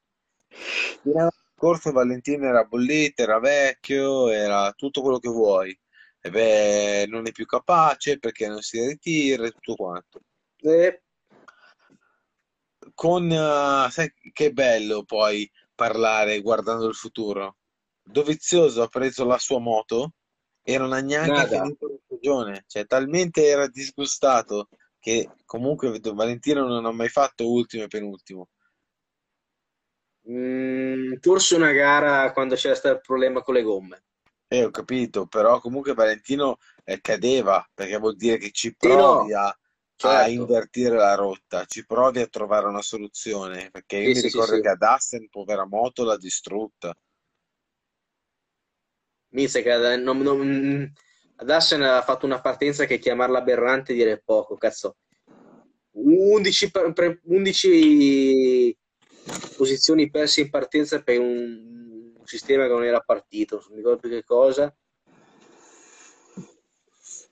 Sì, ma comunque c'è qualcosa di, c'era qualcosa di strano, perché Eh, comunque, perché comunque eh, uno come, uno come, eh, beh, dai, uno come Valentino che sì, no, no. fati- uno come Valentino che fatica a entrare nei 10. Allora, un pochino sono i distacchi che ormai adesso sono tutti Rossi Stoner e Lorenzo e Pedrosa che sembrano... Oh, l'altro giorno c'erano 10 piloti in due, in due decimi, eh. 10 piloti in due decimi, cioè sono tutti fenomeni adesso. No, sono le moto che sono più facili da guidare comunque. Esatto. Cioè 10 piloti in due decimi, ma quando li vedevamo con, eh, con i Fantastici Ah, 4, con Simoncelli, ma ma, dove? ma, Ma quando? ma mai. Esatto. Serse su Morbidelli, vuoi dire qualcosa? No, avete già detto tutto voi. L'avevo già, avevo iniziato io a dire, a lanciare il discorso. È inesistente. Ma lì è- non è, non è sicuramente colpa del pilota. eh. No, Non no. vuole dirlo, ma è il nuovo pilota della VR46, Serse. Sì, ovvio. Pensa che proposito di. Yamaha, ma VR46 nel futuro? Queste qua, due moto che diventano quattro giapponesi con Yamaha, che chiama Valentino alla corte di Ivata, ma che Valentino fa resistenza, quanto ho capito. No, Eh? vale non farlo, vale non farlo. Mamma mia, ragazzi. No, Vale, perché se Yamaha, se VR46 va a Yamaha clienti, questi qui, ragazzi, non, non fanno più mezzo risultato, secondo me. Vale non farlo. Ma poi avete capito perché Valentino è ancora testimone alla Yamaha, giusto? Giusto. Perché gira ancora con la Yamaha R1 lui in circuito. Lo vedremo girare con la... Il mio sogno è di vederlo girare con la RSV4. O con una D16. Mm. Però gli hanno chiesto, eh. Eh, però non capisco perché non la prova. Perché gli hanno chiesto di fare il test con la Ducati 2023, ma lui ha detto no. Gli ha- gli hanno proprio chiesto, hanno detto vuoi fare un test con la, con la 2023? Li fa, no, no, nel momento. Eh, però c'è un controsenso, perché comunque il Eh team è sì, suo, le moto le paga lui e quindi anche se è avere la wild card al Mugello non sarebbe niente male. Ma cosa vuol dire nada 3 feel English?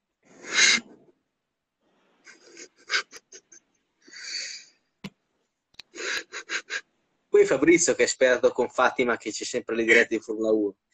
This is not Formula 1.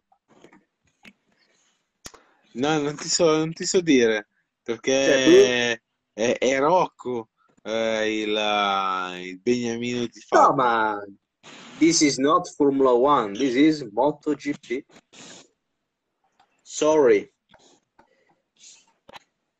Vabbè, e Honda.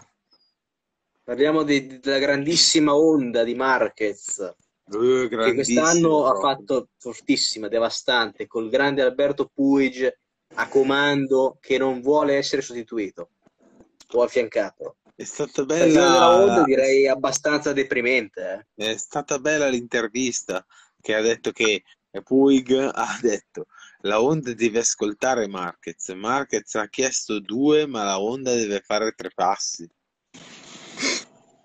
Eh, sono parole di spessore queste qua. Porca troia.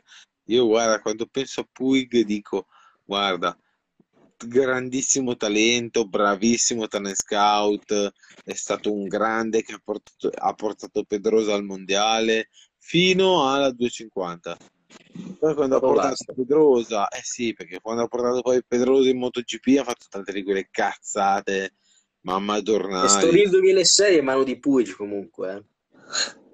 No, Sì, sì, sì, perché Puig nel 2006 aveva detto a Pedrosa di... che era ancora in lotta per il mondiale a due gare dalla fine. Me lo ricordo, sì, sì, altro che no. dici? Sì, sì, sì. Ci sono queste voci qua che, che- che confermano questa, questa cosa qui. Comunque, al di là di tutto, stagione Honda deprimente. eh.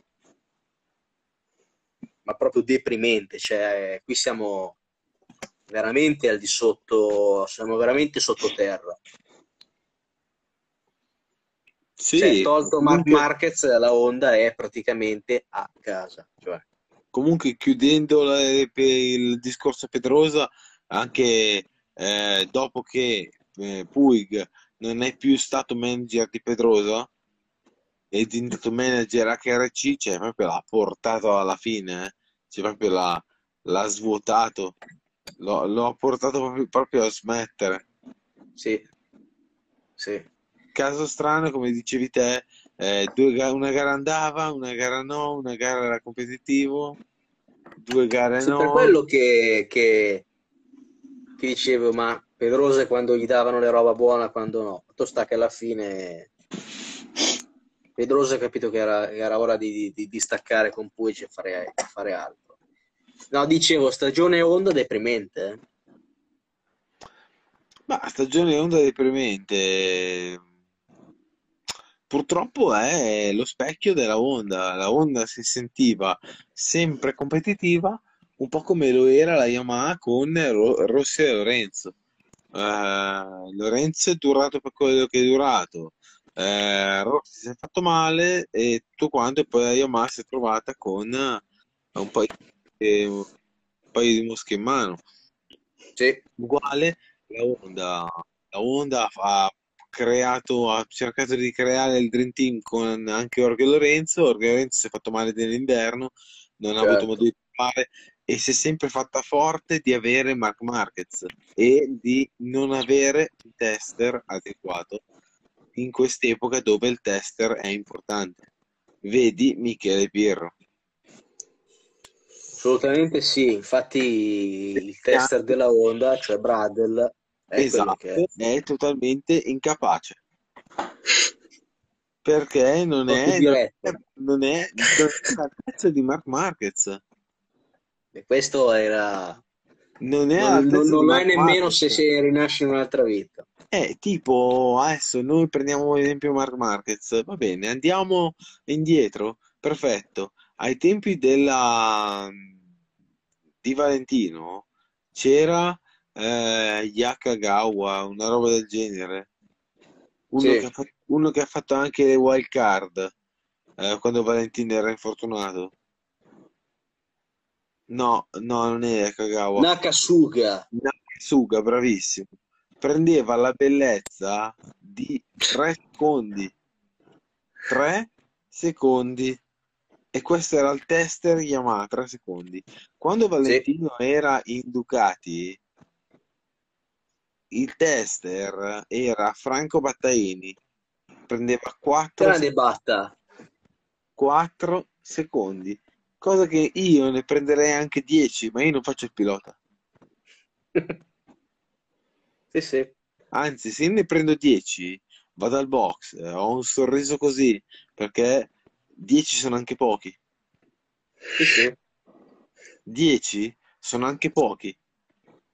Puoi proporti te come tester Honda allora. Ma ti dico che la Honda ha sbagliato politica perché ha creduto nella, nella, nella, nella bolla Marquez. Ha sbagliato. Nel Il casco ce l'hai ha- già eh, per fare il tester Honda. Eh sì, eh. Infatti dicono, cazzo Marquez, ti, ti credevo un più piccolo e un po' più basso. E guarda, 1,90. poi tolgo il casco e dicono, cazzo come sei cambiato? Eh, gli ormoni, gli ormoni, gli ormoni, Sì, eh. gli or- gli ormoni, gli ormoni, cavolo! Eh, gli, ormoni, gli ormoni. Habla spagnolo. Sì, con una chitarra in mano? No, no, no. Ma sì, ma alla fine diciamo che la Honda fino al 2020, fino al 2020 è andato tutto bene con Marquez, dopo che si è infortunato Marquez, e la Honda purtroppo ha pagato la mancanza di, di avere Caso- piloti di talento. Caso strano? Caso strano? 2018 si ritira Pedrosa? Caso strano? No, Nel 2020 ultima stagione di Crasolo? Caso strano? Da lì la Honda è proprio impiccata? Stando su quest'anno però veramente abbiamo avuto Nakagami, abbiamo avuto eh, Paul Espargaro, abbiamo avuto Alex Marquez, ragazzi, non hanno beccato assolutamente palla. Ma il problema è che... A parte il Qatar del, di Paul Espargaro dopo basta, basta veramente però. E però comunque io Paul Espargarò per dirti eh, lo promuovo perché lui eh sì secondo me lo, lo promuovo KTM comunque- è andato forte nei test. dimmi In KTM è andato forte No, nei test. no aspetta non lo promuovo per KTM Eh, era evidente che sarebbe andato forte perché comunque andava forte prima e adesso però io lo promuovo Paul Espargarò perché è l'unico che eh, con la Honda eh, provava ogni volta anche quando era completamente fuori che la Honda Certo. ha detto trovati altro che las- la- proprio lascia stare lui ha sempre provato eh, ad andare forte Eh, si chiudeva lo sterzo cadeva quando tu cadi vuol dire che ci provi Eh, certo. e Certo, quindi però purtroppo, mm, purtroppo i risultati quest'anno, l'anno scorso forse ancora ancora sul finale di stagione era riuscito ad avere, a fare qualche podio, però quest'anno veramente il povero Paul Espargaro si è trovato una moto che era veramente ingestibile, col quale si è anche bruciato. sì, a Sachsenring Quindi vedi, era un- toro- eh, una carneficina quella moto lì. Anche se abbiamo visto che con i fenomeni sopra quella moto lì va, quindi dove sta la verità sta nel mezzo.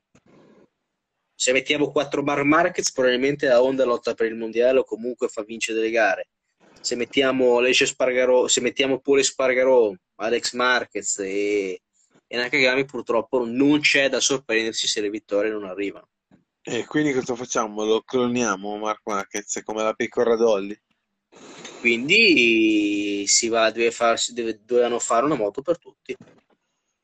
ma avevano il tester perfetto per fare una moto per tutti e non l'hanno voluto Eh, che era Al Pedrosa D04 che era 04 che poteva essere anche Pedrosa che era, che era anche Craslo più D04 secondo me. Se avessero preso Dovizioso probabilmente avrebbero fatto sì la moto per tutti, però.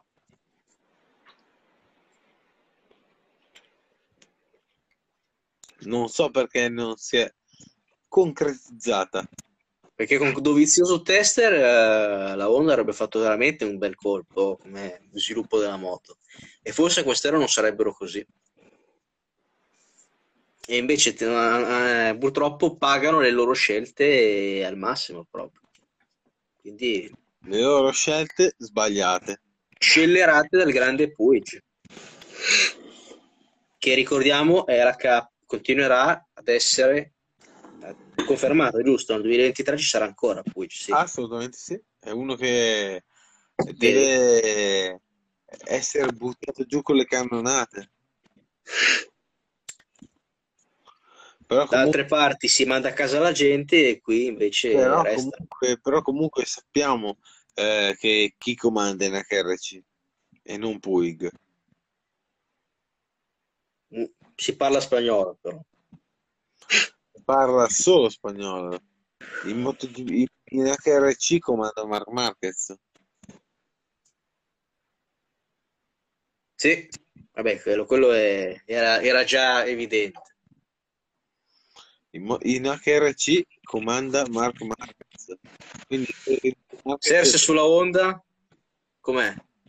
Ma come secondo me a termini di risultato è peggio anche della Yamaha, perché almeno la Yamaha è arrivata seconda nel mondiale.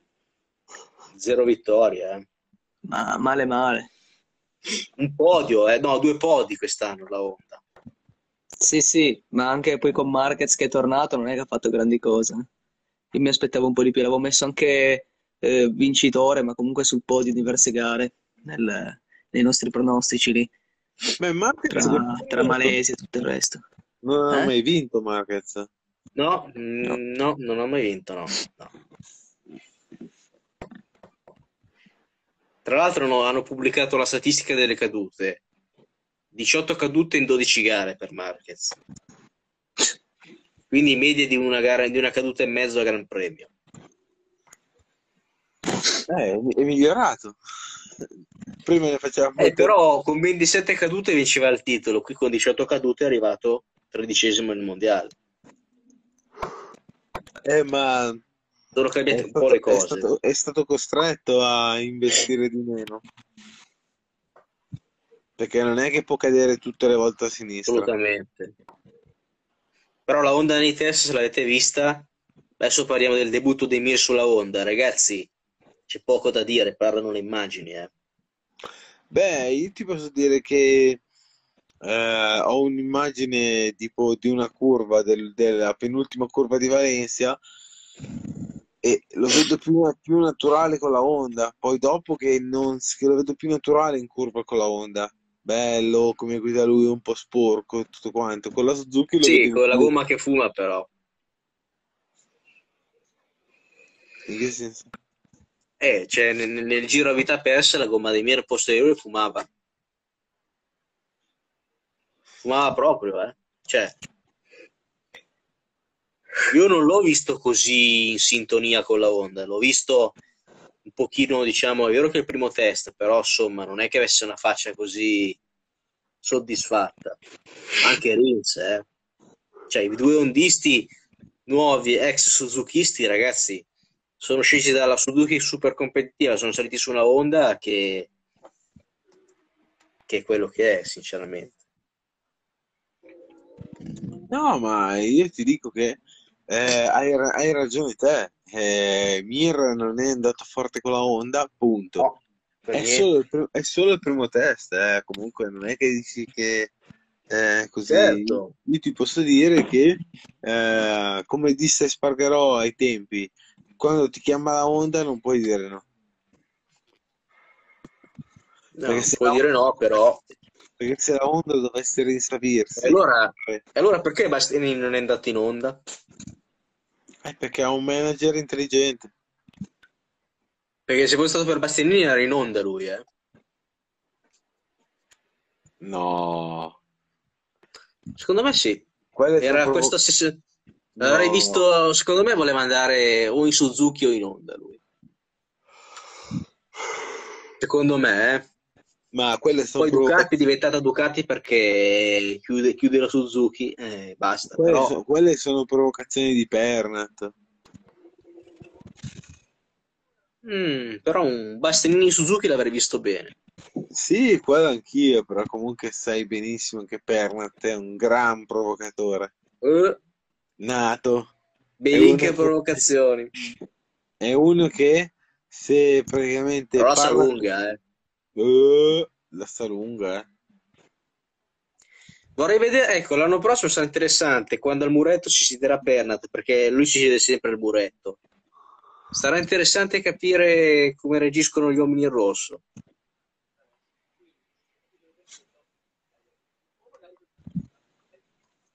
perché il muretto Ducati di Bastianini sarà, secondo me, c'è il buon divino lì che, che- che dice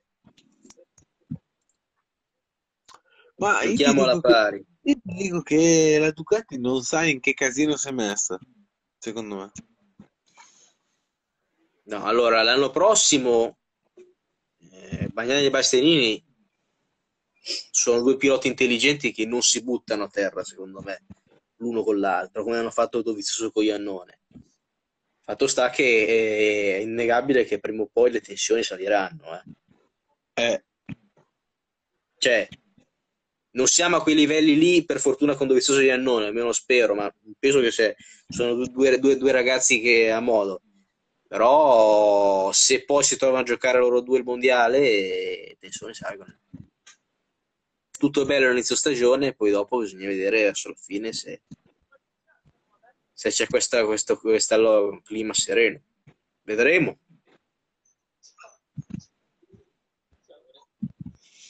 Ma io ti dico che la Ducati secondo me ha messo due pilotoni ehm, troppo, troppo veloci insieme, perché poi dopo da che parte stai? Uno è campione del mondo e vuole che tutta l'attenzione sia verso di lui. Se invece te vai dalla parte di Bagnaia, eh, così dalla parte di Bastianini, se Bastianini va forte, dopo, eh, dopo uno si mette anche in condizione di dire le due moto non sono uguali. È come Rossi Lorenzo, né più né meno. Eh, però le moto erano completamente uguali, Rossi Lorenzo. Infatti noi il vero Rossi Lorenzo non l'abbiamo visto. Abbiamo visto solamente, vabbè, il 2015-2016, ma vero, la vera stagione, la vera sfida Rossi Lorenzo doveva essere il 2010, Fabrizio. Poi Valentino si è fatto male. Ma, ma il 2010 era veramente la sfida all'ultimo sangue. Eh, lo so, però eh, purtroppo, beh, anche nel 2009 abbiamo visto una bella sfida Rossi Lorenzo. eh. Sì, ma non era comunque così tesa come il 2010. 2010 contatto, eh, in pista. Contatto a Moteghi. Quindi tensione a manetta proprio. Contatto a Bella ma Motegi, tensione. contatto a Motegi appena rientrato dall'infortunio. Sì. E Valentino disse alla Yamaha o io o lui. Serse, buonanotte. Tranquillo, tranquillo. Te ricordi a sfide Rossi Lorenzo 2010? C'eri? C'ero, ero nato, ero nato. Mi ricordo C'eri, del quindi lei- 2009 di più. Le hai viste in diretta? Le hai viste? Sì, sì, sicuramente sì. Bene, bene. Che grandissime sportellate. Porco cane, con moto che erano moto veramente, non erano moto senza, moto senza alette, con il 50% elettronica in meno e altre diavolerie. Ma no, ma il bello è che moto senza lette, sportellate vere e fin quando Valentino e Lorenzo se le davano, tutto bene. Ricordiamo che anche Lorenzo ha saltato una gara per aver centrato De Angelis a Silva Motegi eh, in 250, eh. 2005, 2005, esatto. Ehm, Simoncelli è sempre stato visto come una... uomo cattivo, eh? l'uomo cattivo. come l'uomo cattivo e quindi io direi ma Mark Marquez quindi cos'è? È un benefattore, Esatto. è un portatore di pace. Eh? Serse Marquez è uno che porta la pace nel mondo. Minchia. È uno Assolutamente. In Ucraina come testimonial. Sapete che quando era entrato Aragon non ho mai visto un pilota che appena rientrato dopo un giro ha creato casini così. Sai che non, non l'ho mai visto. Mamma mia. Ma giuro, eh, in in 20, in 17 anni di gare, un pilota che torna da un infortunio, primo giro Gianni Casini. Anche involontario, però cazzo. Ah, è proprio involontario, eh. Eh, Aragon sì, dai, non, Porca non- miseria. non- dai, Aragon non è che possono fare una fai foto. a dire una cosa del genere? C'aveva mezza moto, c'aveva mezza moto tra codone e forcellone, c'aveva. Dai, Allora, la prima volta, la, nella- la prima volta un tamponamento. comunque. sì, un tamponamento, parliamone. Lui ha curvato fuori dal gommato, ha perso il posteriore con una, con Sì. una Michelin palesemente C'era fredda. Binder davanti, Fabrizio. Ha dovuto ferma- frenare, se no finiva nel, nel- nel culo a Binder.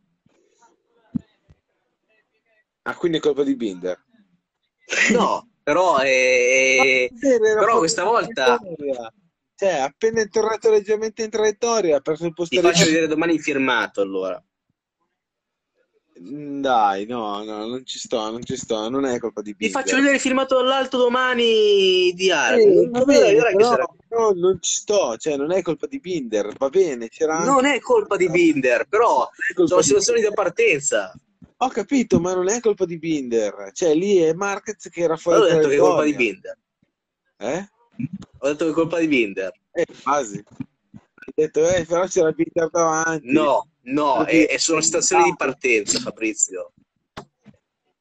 È un, un incidente di gara il primo il Aragon, dai. No, non sono d'accordo. Eh, io sì, invece io Eh, penso così. pazienza. Ti voglio bene comunque, però non sono Eh, d'accordo. anch'io. Dopo il secondo incidente possiamo discuterne, ma il primo che è stato, dai, è stato un tamponamento, Fabrizio, dai.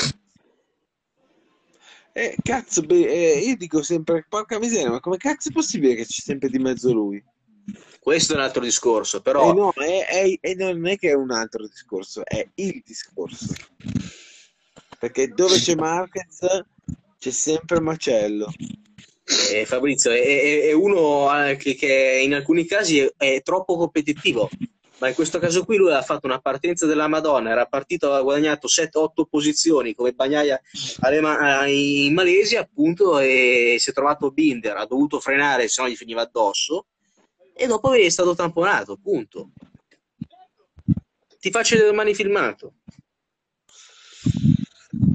Eh, fammelo vedere, ma me lo ricordo benissimo, eh, anche senza vedere il filmato. Secondo me non è un contatto di gara. Dall'altro non l'hai visto, dall'altro non l'hai visto. Va bene, allora domani vedrò questo filmato. Il secondo, eh, il secondo, allora mettiamolo così, il secondo è ancora più grave del primo, perché c'aveva Secondo mezza sì. moto tra codone e forcellone e lui voleva schiacciare l'abbassatore. Sì, quello sono d'accordo, doveva, doveva levarsi. Poi schiaccia l'abbassatore, prende Stai Nakagami, indicando la fronte, che- stai indicando le rughe che hai in testa, hai fatto così? ma guarda, io ti dico che manca un po' di brizzolato e faccio tendenza, caro mio. No, scherzo. Faccio tendenza, fa- spacco, spacco. Altro che il ciuffettino alla Sers. 28 a 27, eh. Eh, Mamma ragazzi. mia. Domenica altra E partitona. poi, Fabrizio, No, io gli ho scritto a Serse, io ho scritto a Serse dopo, ho fatto come quelli che scrivono sulla MotoGP che guardano i risultati delle classifiche, gli ho scritto che culo, lui si è detto anche, ma cosa stai dicendo? L'ho proprio fatto volutamente, adesso vediamo cosa dice. Mamma mia. Cosa stai dicendo? Stai zitto. Sì, sì, sì. Capra, capra ignorante. Vince, capra, vince, capra, vince. capra, capra. È come quando ti dicono, come quando uno vince con 4 secondi, eh, però non è che è convinto. No, Serse modello Sgarbi. No. Cosa dici? Capra. Ecco, quest'ultima parte qui la dedichiamo a quella gente che non ce l'ha ancora fatta superare la vittoria della VR46. Cioè, Eh, se- cos'è? eh, questa gente qua, C'è, c'è il sold out in farmacia. I sotto la pagina di Sky Instagram, ragazzi, è un, è un delirio. Sono 3-4 commenti, cazzo, che sono sempre gli stessi, tra l'altro, i commenti. Serse, da te le farmacie come sono? Posta, posta. Ben forniti. Ah, di Ma Malox. poi li vedi, ma sono account falsi, eh. Sì, sì. Ma mi piacerebbe vederli, sti qui come... Cioè, ragazzi, è, è tornato su adesso. Tutti quelli che Fabrizio, erano io su Twitter ho scritto anche ad un altro dicendo, ecco, adesso ti dico un commento.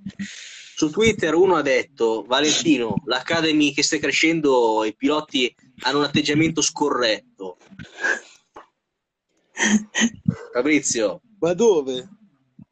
su Twitter uno ha detto Valentino, ti ho amato quando correvi, ma l'Academy ha un atteggiamento scorretto in pista. Dico, minchia, eh. No, beh, l'unico che aveva un atteggiamento un pochino oltre il limite era Fenati. Basta. che l'ha mandato a casa, infatti. Infatti, mi ricordo l'intervista di Valentino che ha detto: Guarda, quando or- ormai Fenati era già fuori dall'Academy, dopo il fattaccio indecente, disgust- guarda, disgustoso di Misano, quando praticamente Valentino, eh, ma Fenati ha premuto la leva a Manzi. Tu lì mi sa che ti hai dato il casco contro la televisione, eh? No, però volevo buttare giù la televisione dal terrazzo io. Ed ero- Sì, ed ero- eh? e- e- minchia, quando vedi queste cose mi, mi veniva voglia di andare là e dargliele, perché è uno che non si è mai fatto male seriamente, eh, Fenati. È uno che ancora non ha picchiato il muso forte in terra, di dire cazzo mi, mi sono fatto veramente male. Fenati è un altro Iannone, eh, ma è un altro che ha una testa di, Di Emmental. di Emmental che metà basta, sono convinti di sapere tutto e pensano di essere Grande Iker, grande Grande- Iker. grande Iker. Pensano di sapere tutto e non sanno, non sanno niente. Quindi ti dico che, Sì, no, eh, comunque... e che Valentino appunto ha detto abbiamo provato in tutti i modi a gestirlo e farlo diventare un campione ma non ce l'abbiamo fatta. Sì, disse proprio non ce l'abbiamo fatta, è vero. L'intervista del 2018 fu proprio non ce l'abbiamo fatta. Cioè, Esatto. abbiamo provato a farlo diventare un campione, spiegargli di tutto e farlo diventare un vero pilota, ma non ce l'abbiamo fatta perché il primo pilota in gerarchia, il primo, non il secondo, il terzo, il primo era Fenati, il secondo era Bulega e il terzo era Bagnaia. Buleg è anche un altro che... Non provare a dir di no perché è così. Il primo era Fenati, il secondo era No, Bulega, ho il detto terzo... Bulega è un altro che... è un altro che è andato, è partito. Eh, diciamo che era il talento, Baldassarri anche, ragazzi. Però Baldassarri è diverso, Baldassarri non è mai stato quello eh, visto come il talento. Si è Eh no, però ragazzi, ha fatto un, un inizio di mondiale 2020 nel 2019 in Moto2, ragazzi, dominava, eh. perfetto. Tu sai che sono cambiate le gomme? Dunlop? Dunlop, sai che è cambiata la gomma anteriore? No. Eh, secondo, secondo me non è che uno si rimbambisce così, eh. Cioè tu, eh, prendiamone un altro, che non è nella VR46, campione del mondo Moto2 di quest'anno, Adrian Fernandez. Sì, Ne- Nel 2019 si giocava il titolo con Navarro, eh? sì. Ah, poi sono cambiate le gomme e lui non ha mai trovato la, la giusta, il giusto connubio.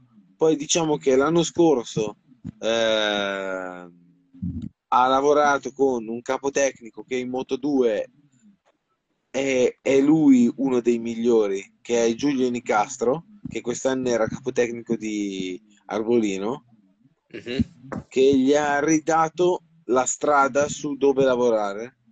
Quest'anno ha lavorato con un altro capotecnico e caso strano, caso strano, è arrivato a vittoria del titolo. Mhm. Adesso io dico che lui il titolo se l'ha meritato, però vedrai che ci sarà qualche stronzo che tra un po' di anni dirà: Eh, vabbè, ma lottava contro Cura. E allora anche mia nonna era. Eh, deve basta, allora che senso ha vivere? Buttiamoci tutti sì, dalla sì. data, buttiamoci tutti dalla tangenziale e facciamola finita. A proposito di capotecnici, cosa ne pensate di Rigamonti?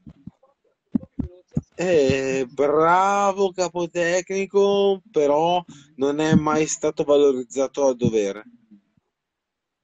Perché Eh, ricordo i Suzuki, Rigamonti, Rigamonti non era per niente male con gli annoni.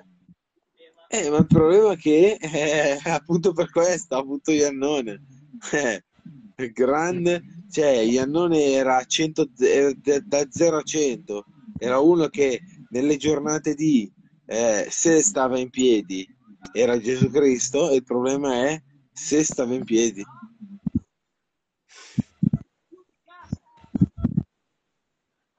Prima di andare a sperimentare la carne in Malesia. Sì, sì, pensa ai polli da combattimento, ha mangiato quella dei polli da combattimento, ha mangiato, eh, quelli pieni di... Mangiate il virus della VDI. Ma quanti ne ha mangiati? Una confezione, non, non nulla di che. Sì, sì, Poi, poi, poi ha bevuto, anche... poi ha bevuto la cedrata Tassoni che ha fatto un po' di, di, di, di scombuglio, però Poi c'è anche Campinotti che è andato a testimoniare dicendo no, no, era con me, ehm, abbiamo mangiato un po' di carne in un ristorante malese. vabbè. Lasciamo stare quella parte lì, che sennò c'è il Io rischio di, di, io, di, di io, spingersi, di spingersi troppo oltre, diciamo. ecco. io penso che Tolkien Helmet, che vabbè, non ha bisogno di complimenti perché Tolkien è bravissimo perché riesce a fare i video come, eh, so, come piacciono a me, ma con una cronologia che è pazzesca. Riesce a, a- a- ad esaminare tema per tema, ma con una cronologia che è quello che mancava. E infatti, guarda che Tolkien Helmet la pensa come me da- sull'incidente di Aragon di Marquez. eh. Lo so, ma secondo me è sbagliato. Vedremo. Pazienza. E mica ti ho detto che sei un criminale, eh?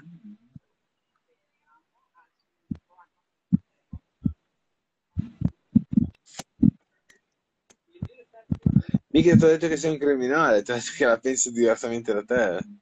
Anzi, Ma sì, da voi. non- nessun problema, eh.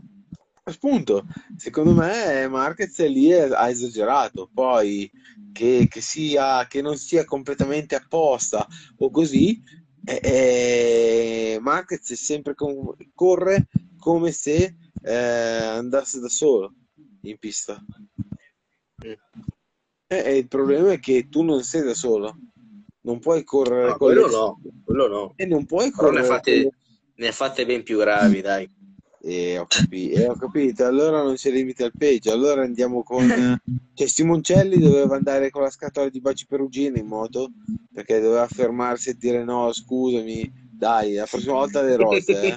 La prossima volta le rose. Oggi un bacio La perugina. precedenza e le frecce, eh. Eh, certo, Simoncelli doveva andare con i baci perugini in moto. doveva andare. Ma sì, dai, anche se non è febbraio fa lo stesso. Devo andare, devo andare con i baci perugini in moto e le rose, Simoncelli. Fabrizio, eh, ascolta, abbiamo Marquez avuto una compilation nel corso degli anni di gente che è andata in contromano e non ha fatto nulla, quindi dai. Ma il problema non è tanto il contromano, perché poi vi focalizzate sul contromano, che è sbagliato, perché nelle moto... Il problema è che non ci sono regole in MotoGP, perché i È come la Royal Rumble.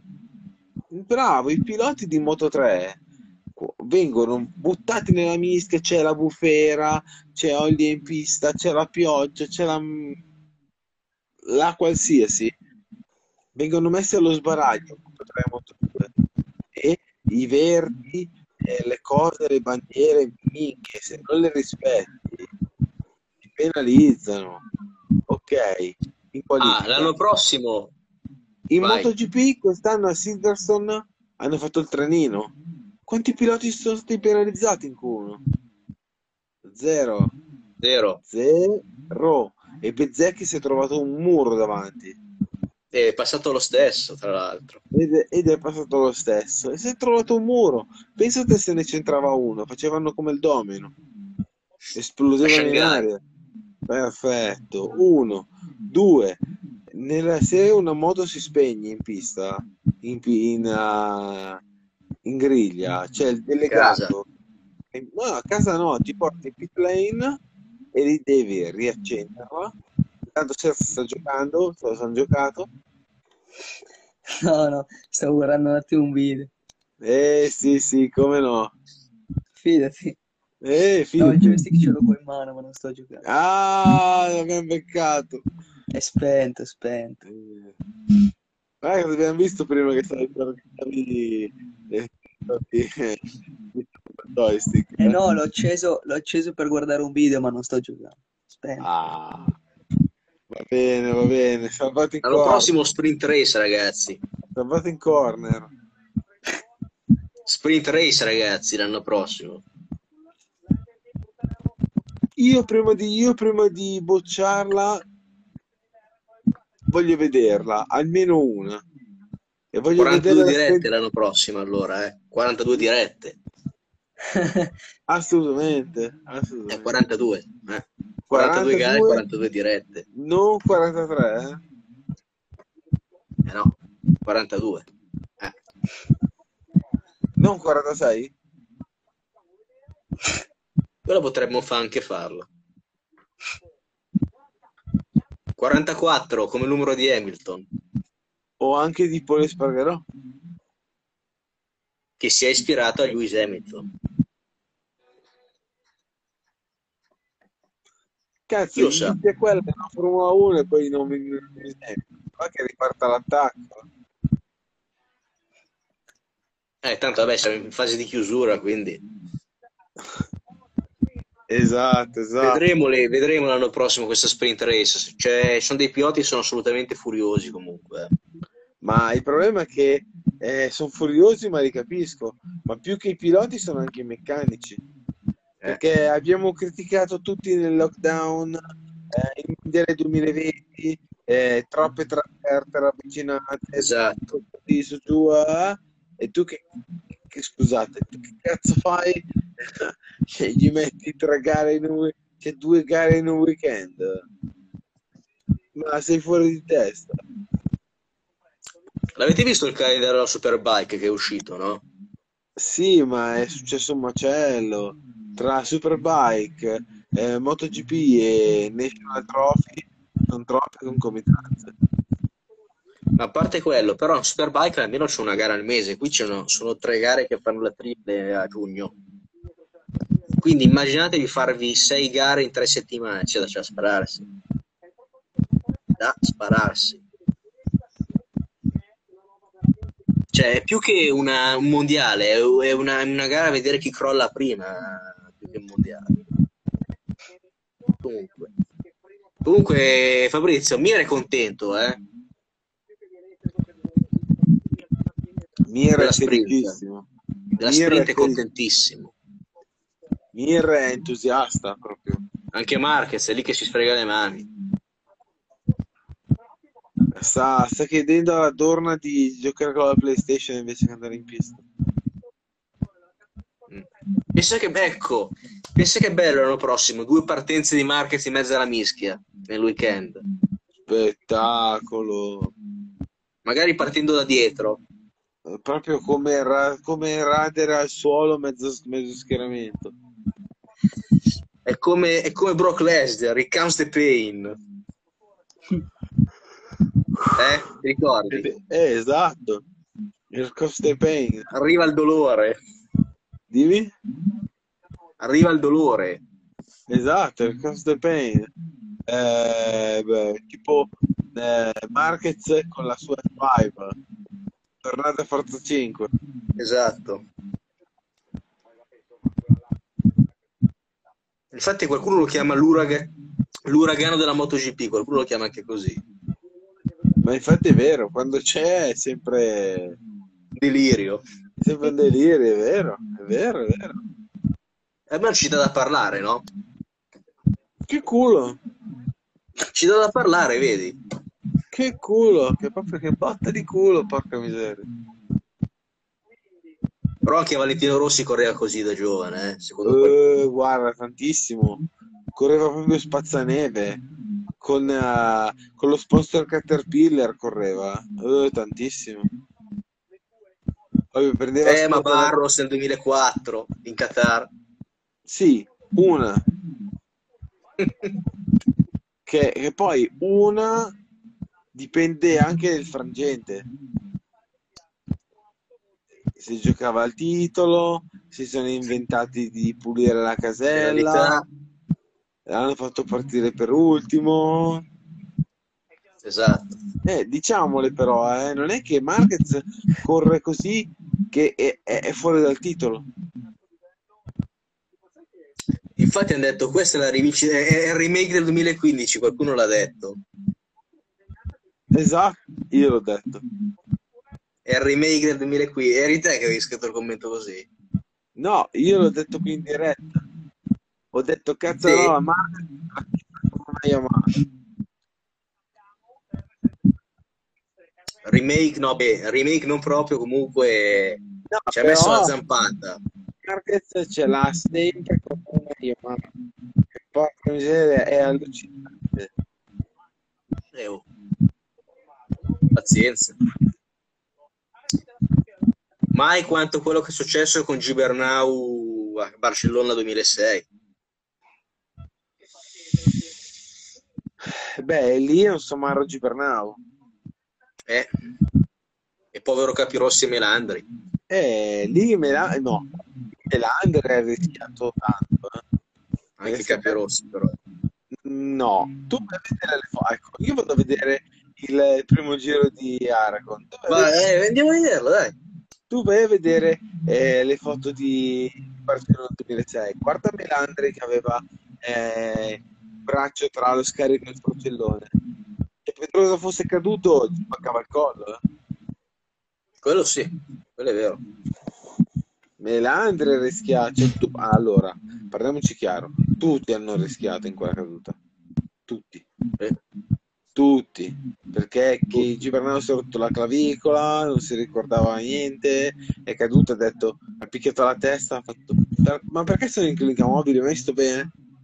C'era così. clavi- Sì, ha detto la clavicola rotta. C'era Pernat che lo voleva mangiare perché c'era Capirossi che era in lotta per il titolo. Ha detto così, Gibernau, perché sono qua? Perché sono qua? Ma io sto bene e c'ho la clavicola rotta. E beh, quando Eh sì. picchi la testa dici cazzate, eh. Di nove, certo. Io ho letto, io ho letto il libro di Pernat e Morale diceva che una vo- a Donington nel 91 eh, Sì. Re- Reggiani era uscito di pista, aveva picchiato una mina Sì, e, e ha detto che in ambulanza Reggiani parlava, parlava di tennis. Diceva, sai, nel quinto set eh, avevo cambiato racchetta, andava bene, però poi, sai, nel terzo set, e poi quando si era rinsavito, eh, ha cominciato a, a parlare di, di moto, de- delle curve, eh, però non si ricorda di, di essere andato a sbattere. e vabbè. Me lo comprerò Belink e Paddock. Eh, eh, fidati che tanta roba. Me lo compro, me lo compro. Vabbè, possiamo anche salutarci, dai. Visto che abbiamo detto tutto. Lo stai guardando di bello?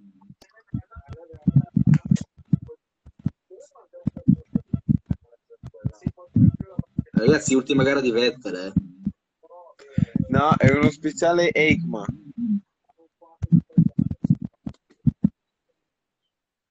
Ultima gara di Sepp. Beh, io sono un deluso di Seb. Sì. Sì, sopravvalutato Seb, tutta la vita. S- super valutato?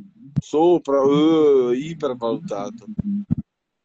Dai, siamo onesti. Ha corso con un aeroplano, Alonso che correva con, con il trattore Landini. Ma andava- tutti Alonso, Fabrizio, è chiaro che sei...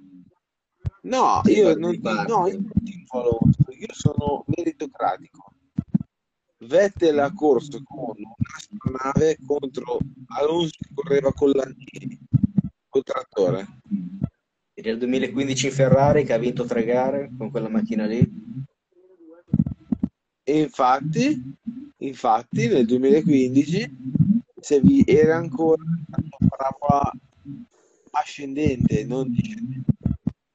poi non era una macchina da buttare nel 2015, perché il 2015 era una macchina che andava forte.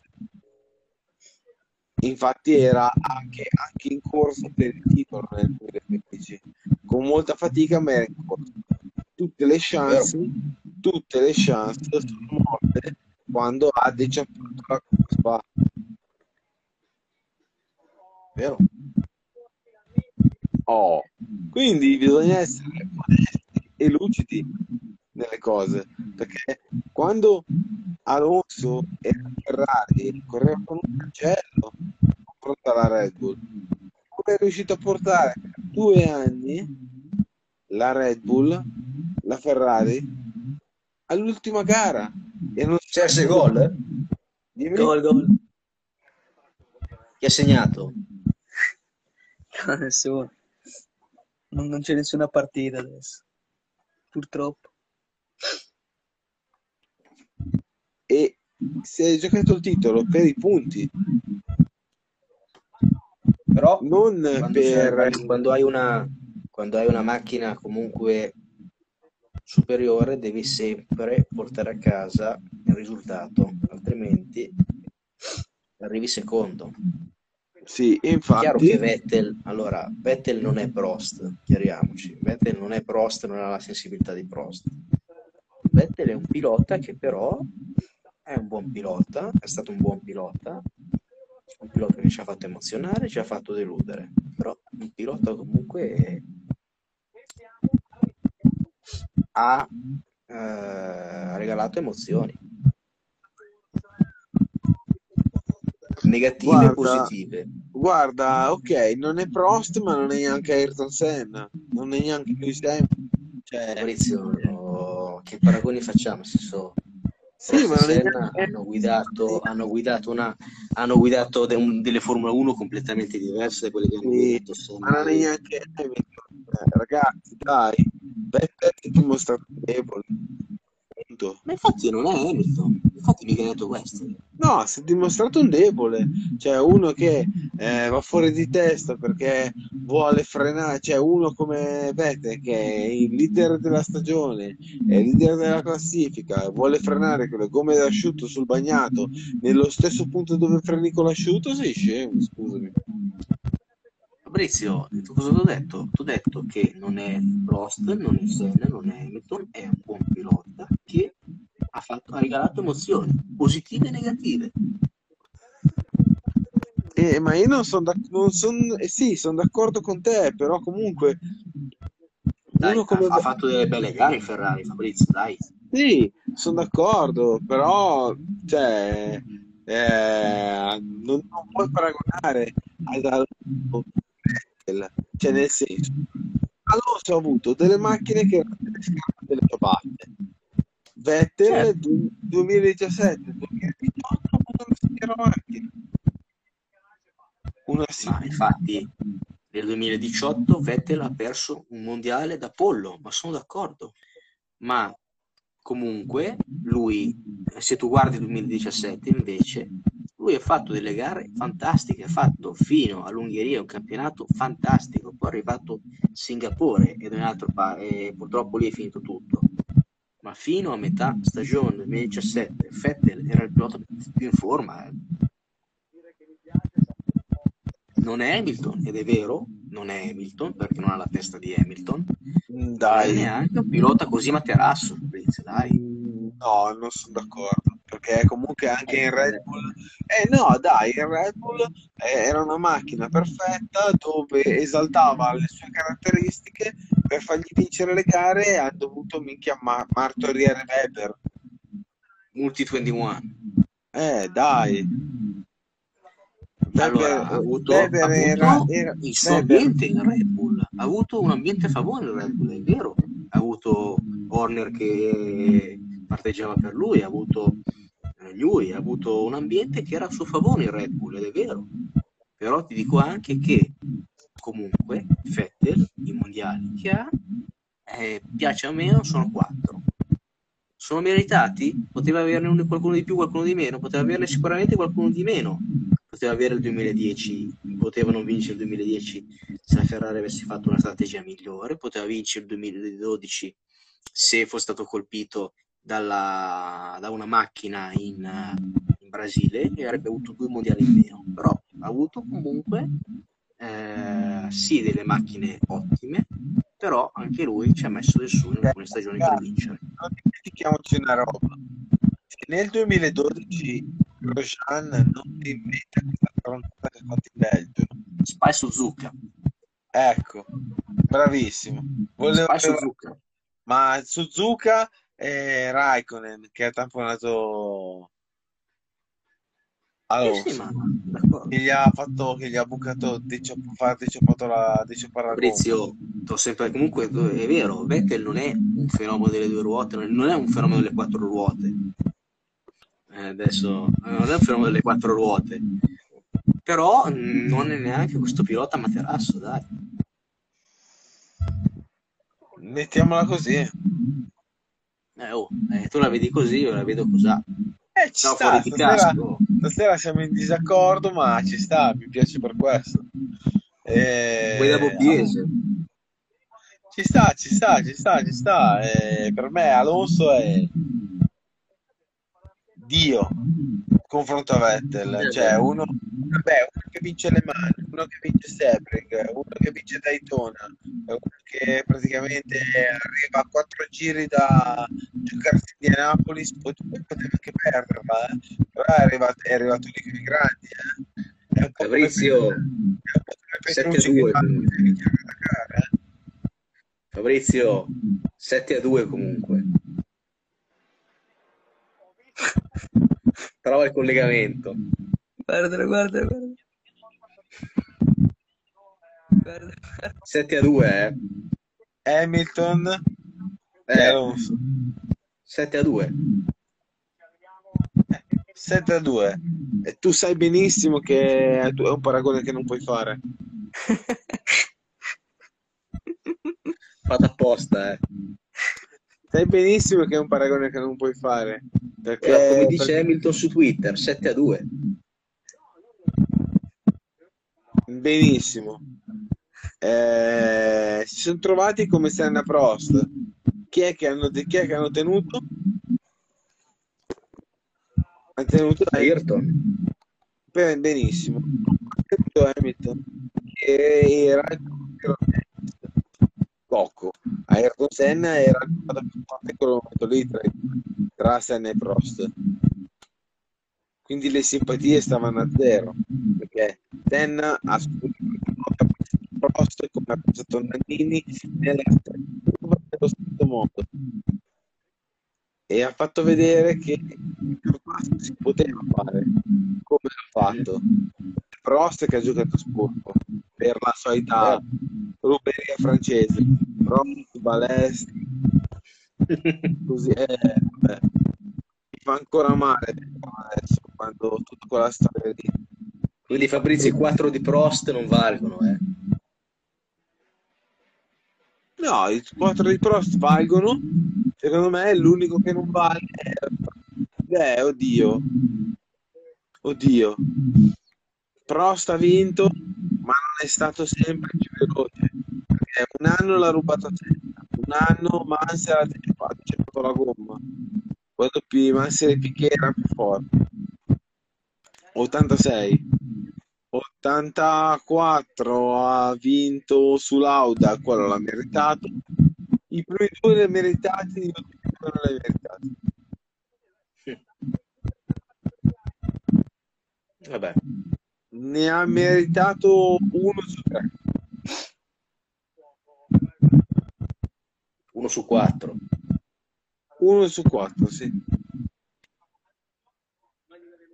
Perché nel 93 avresti vinto anche te contro, contro tutti gli altri. Senna corse con un motore Ford clienti con 100, con 100 cavalli in meno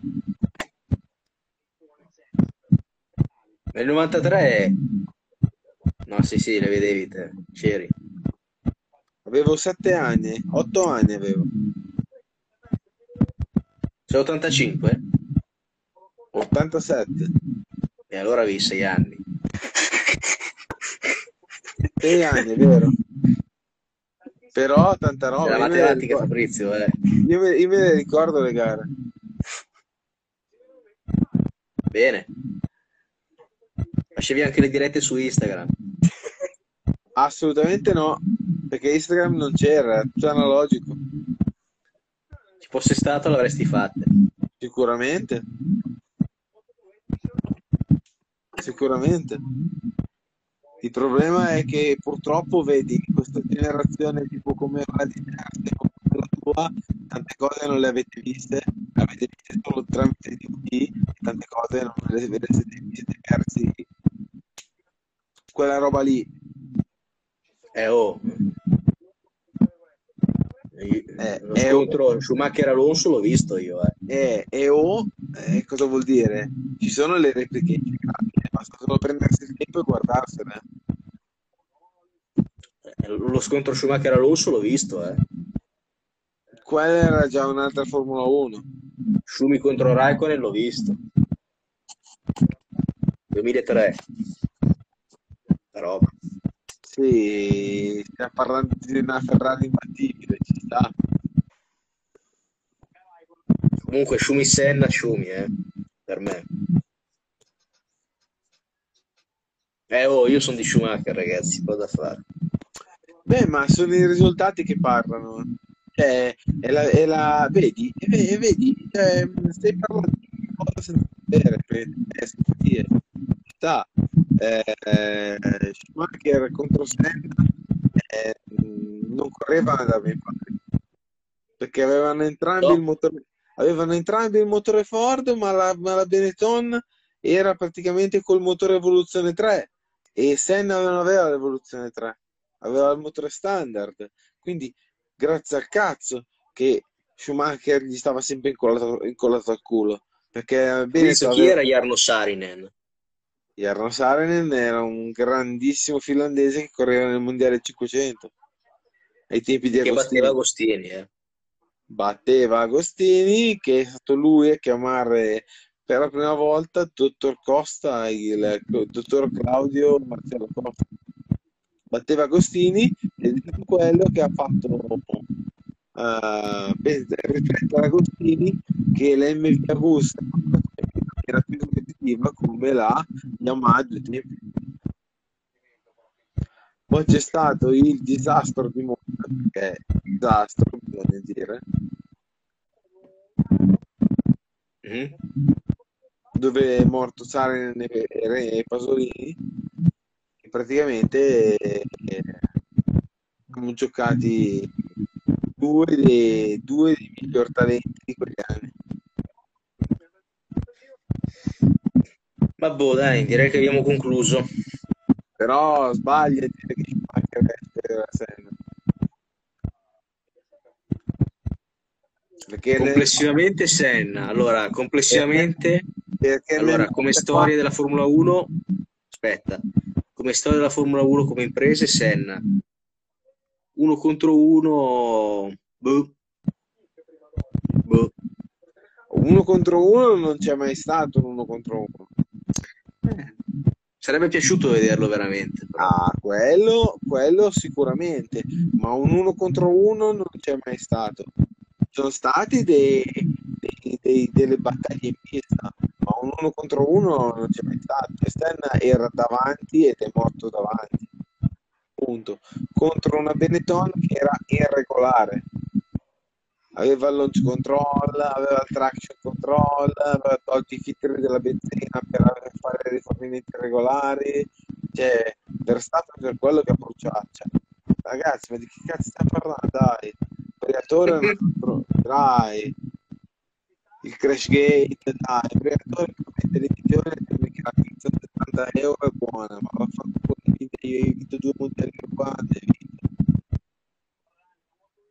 Questa sera sei tifoso, eh? No, non sono tifoso, io sono per le cose giuste. Cazzarola. Eh, la Benetton quegli anni lì era palesemente irregolare. Damon Hill è un gran pilota.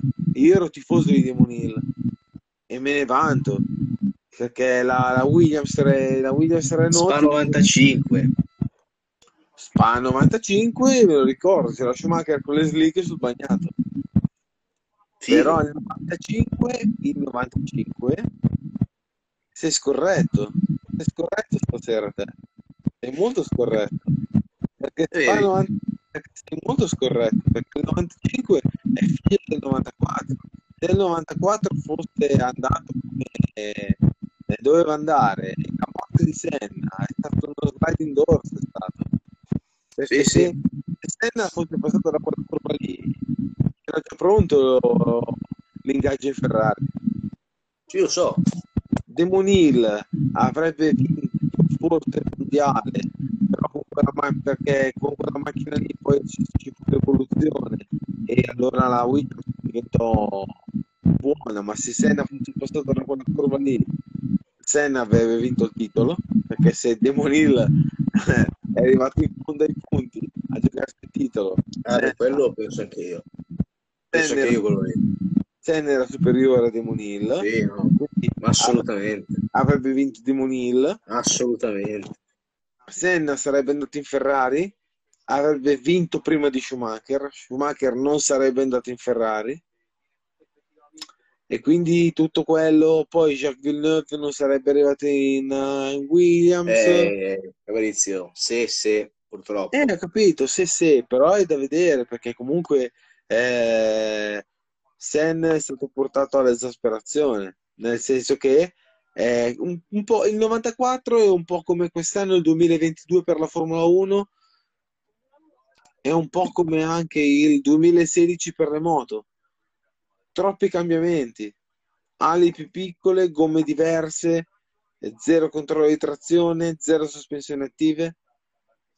Mm, come, come MotoGP, passare Michelin da cerchio da 16,5 a, a cerca 17, da Bridgestone a Michelin e poi eh, il, il cambio, praticamente la centralina unica eh, al software per ogni casa, capisci che è un cambio troppo radicale. Sì, sì.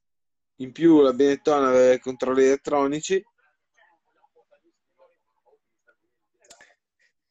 Vabbè, dai, Mi piacerebbe. ci, ci vediamo Sai- giovedì prossimo.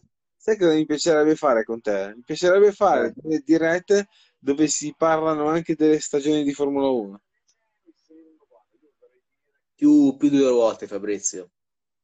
E perché, perché, beh, per- perché tu ne tiri, tiri- tiri fuori la Formula 1. Io l'ho vista, non è che però ultimamente male male. Male male, no Fabrizio, male male. Troppa, da... troppa tecnologia, troppa, troppa, troppa. Come vedi, come vedi, come vedi, come vedi, sono andati avanti, avanti, avanti, avanti, avanti, hanno raschiato il barile anche quando non ce n'era più. E poi sono arrivati a un punto dove hanno detto, cazzo, torniamo indietro perché ci stiamo avvitando. Sì. Eh, è uguale, la- uguale la MotoGP. Avanti, avanti, avanti, avanti, avanti, avanti, avanti, avanti, avanti, e forse sono già arrivati troppo avanti. Arriveranno a un certo punto dove si cadrà per troppa tenuta, vedrai. Direi proprio di sì. Dove dire- i piloti diranno, cadiamo e non sappiamo perché, dando la colpa alle gomme. Vabbè, ne parliamo giovedì prossimo, dai, questo tema. E salutiamo Alessandro. Ciao Ale, Ciao Ale. Ale Ciao, del ciao. Piero. Vabbè, Ale del Piero, ovvio. Ciao. Ciao. Se sei alla ricerca di motori, Will Motorsport è il podcast che fa per te. Lo trovi su tutte le piattaforme Spotify, Anchor, Other, Google Podcast, Apple Podcast e Overcast. Segui la pagina Instagram e unisciti al canale.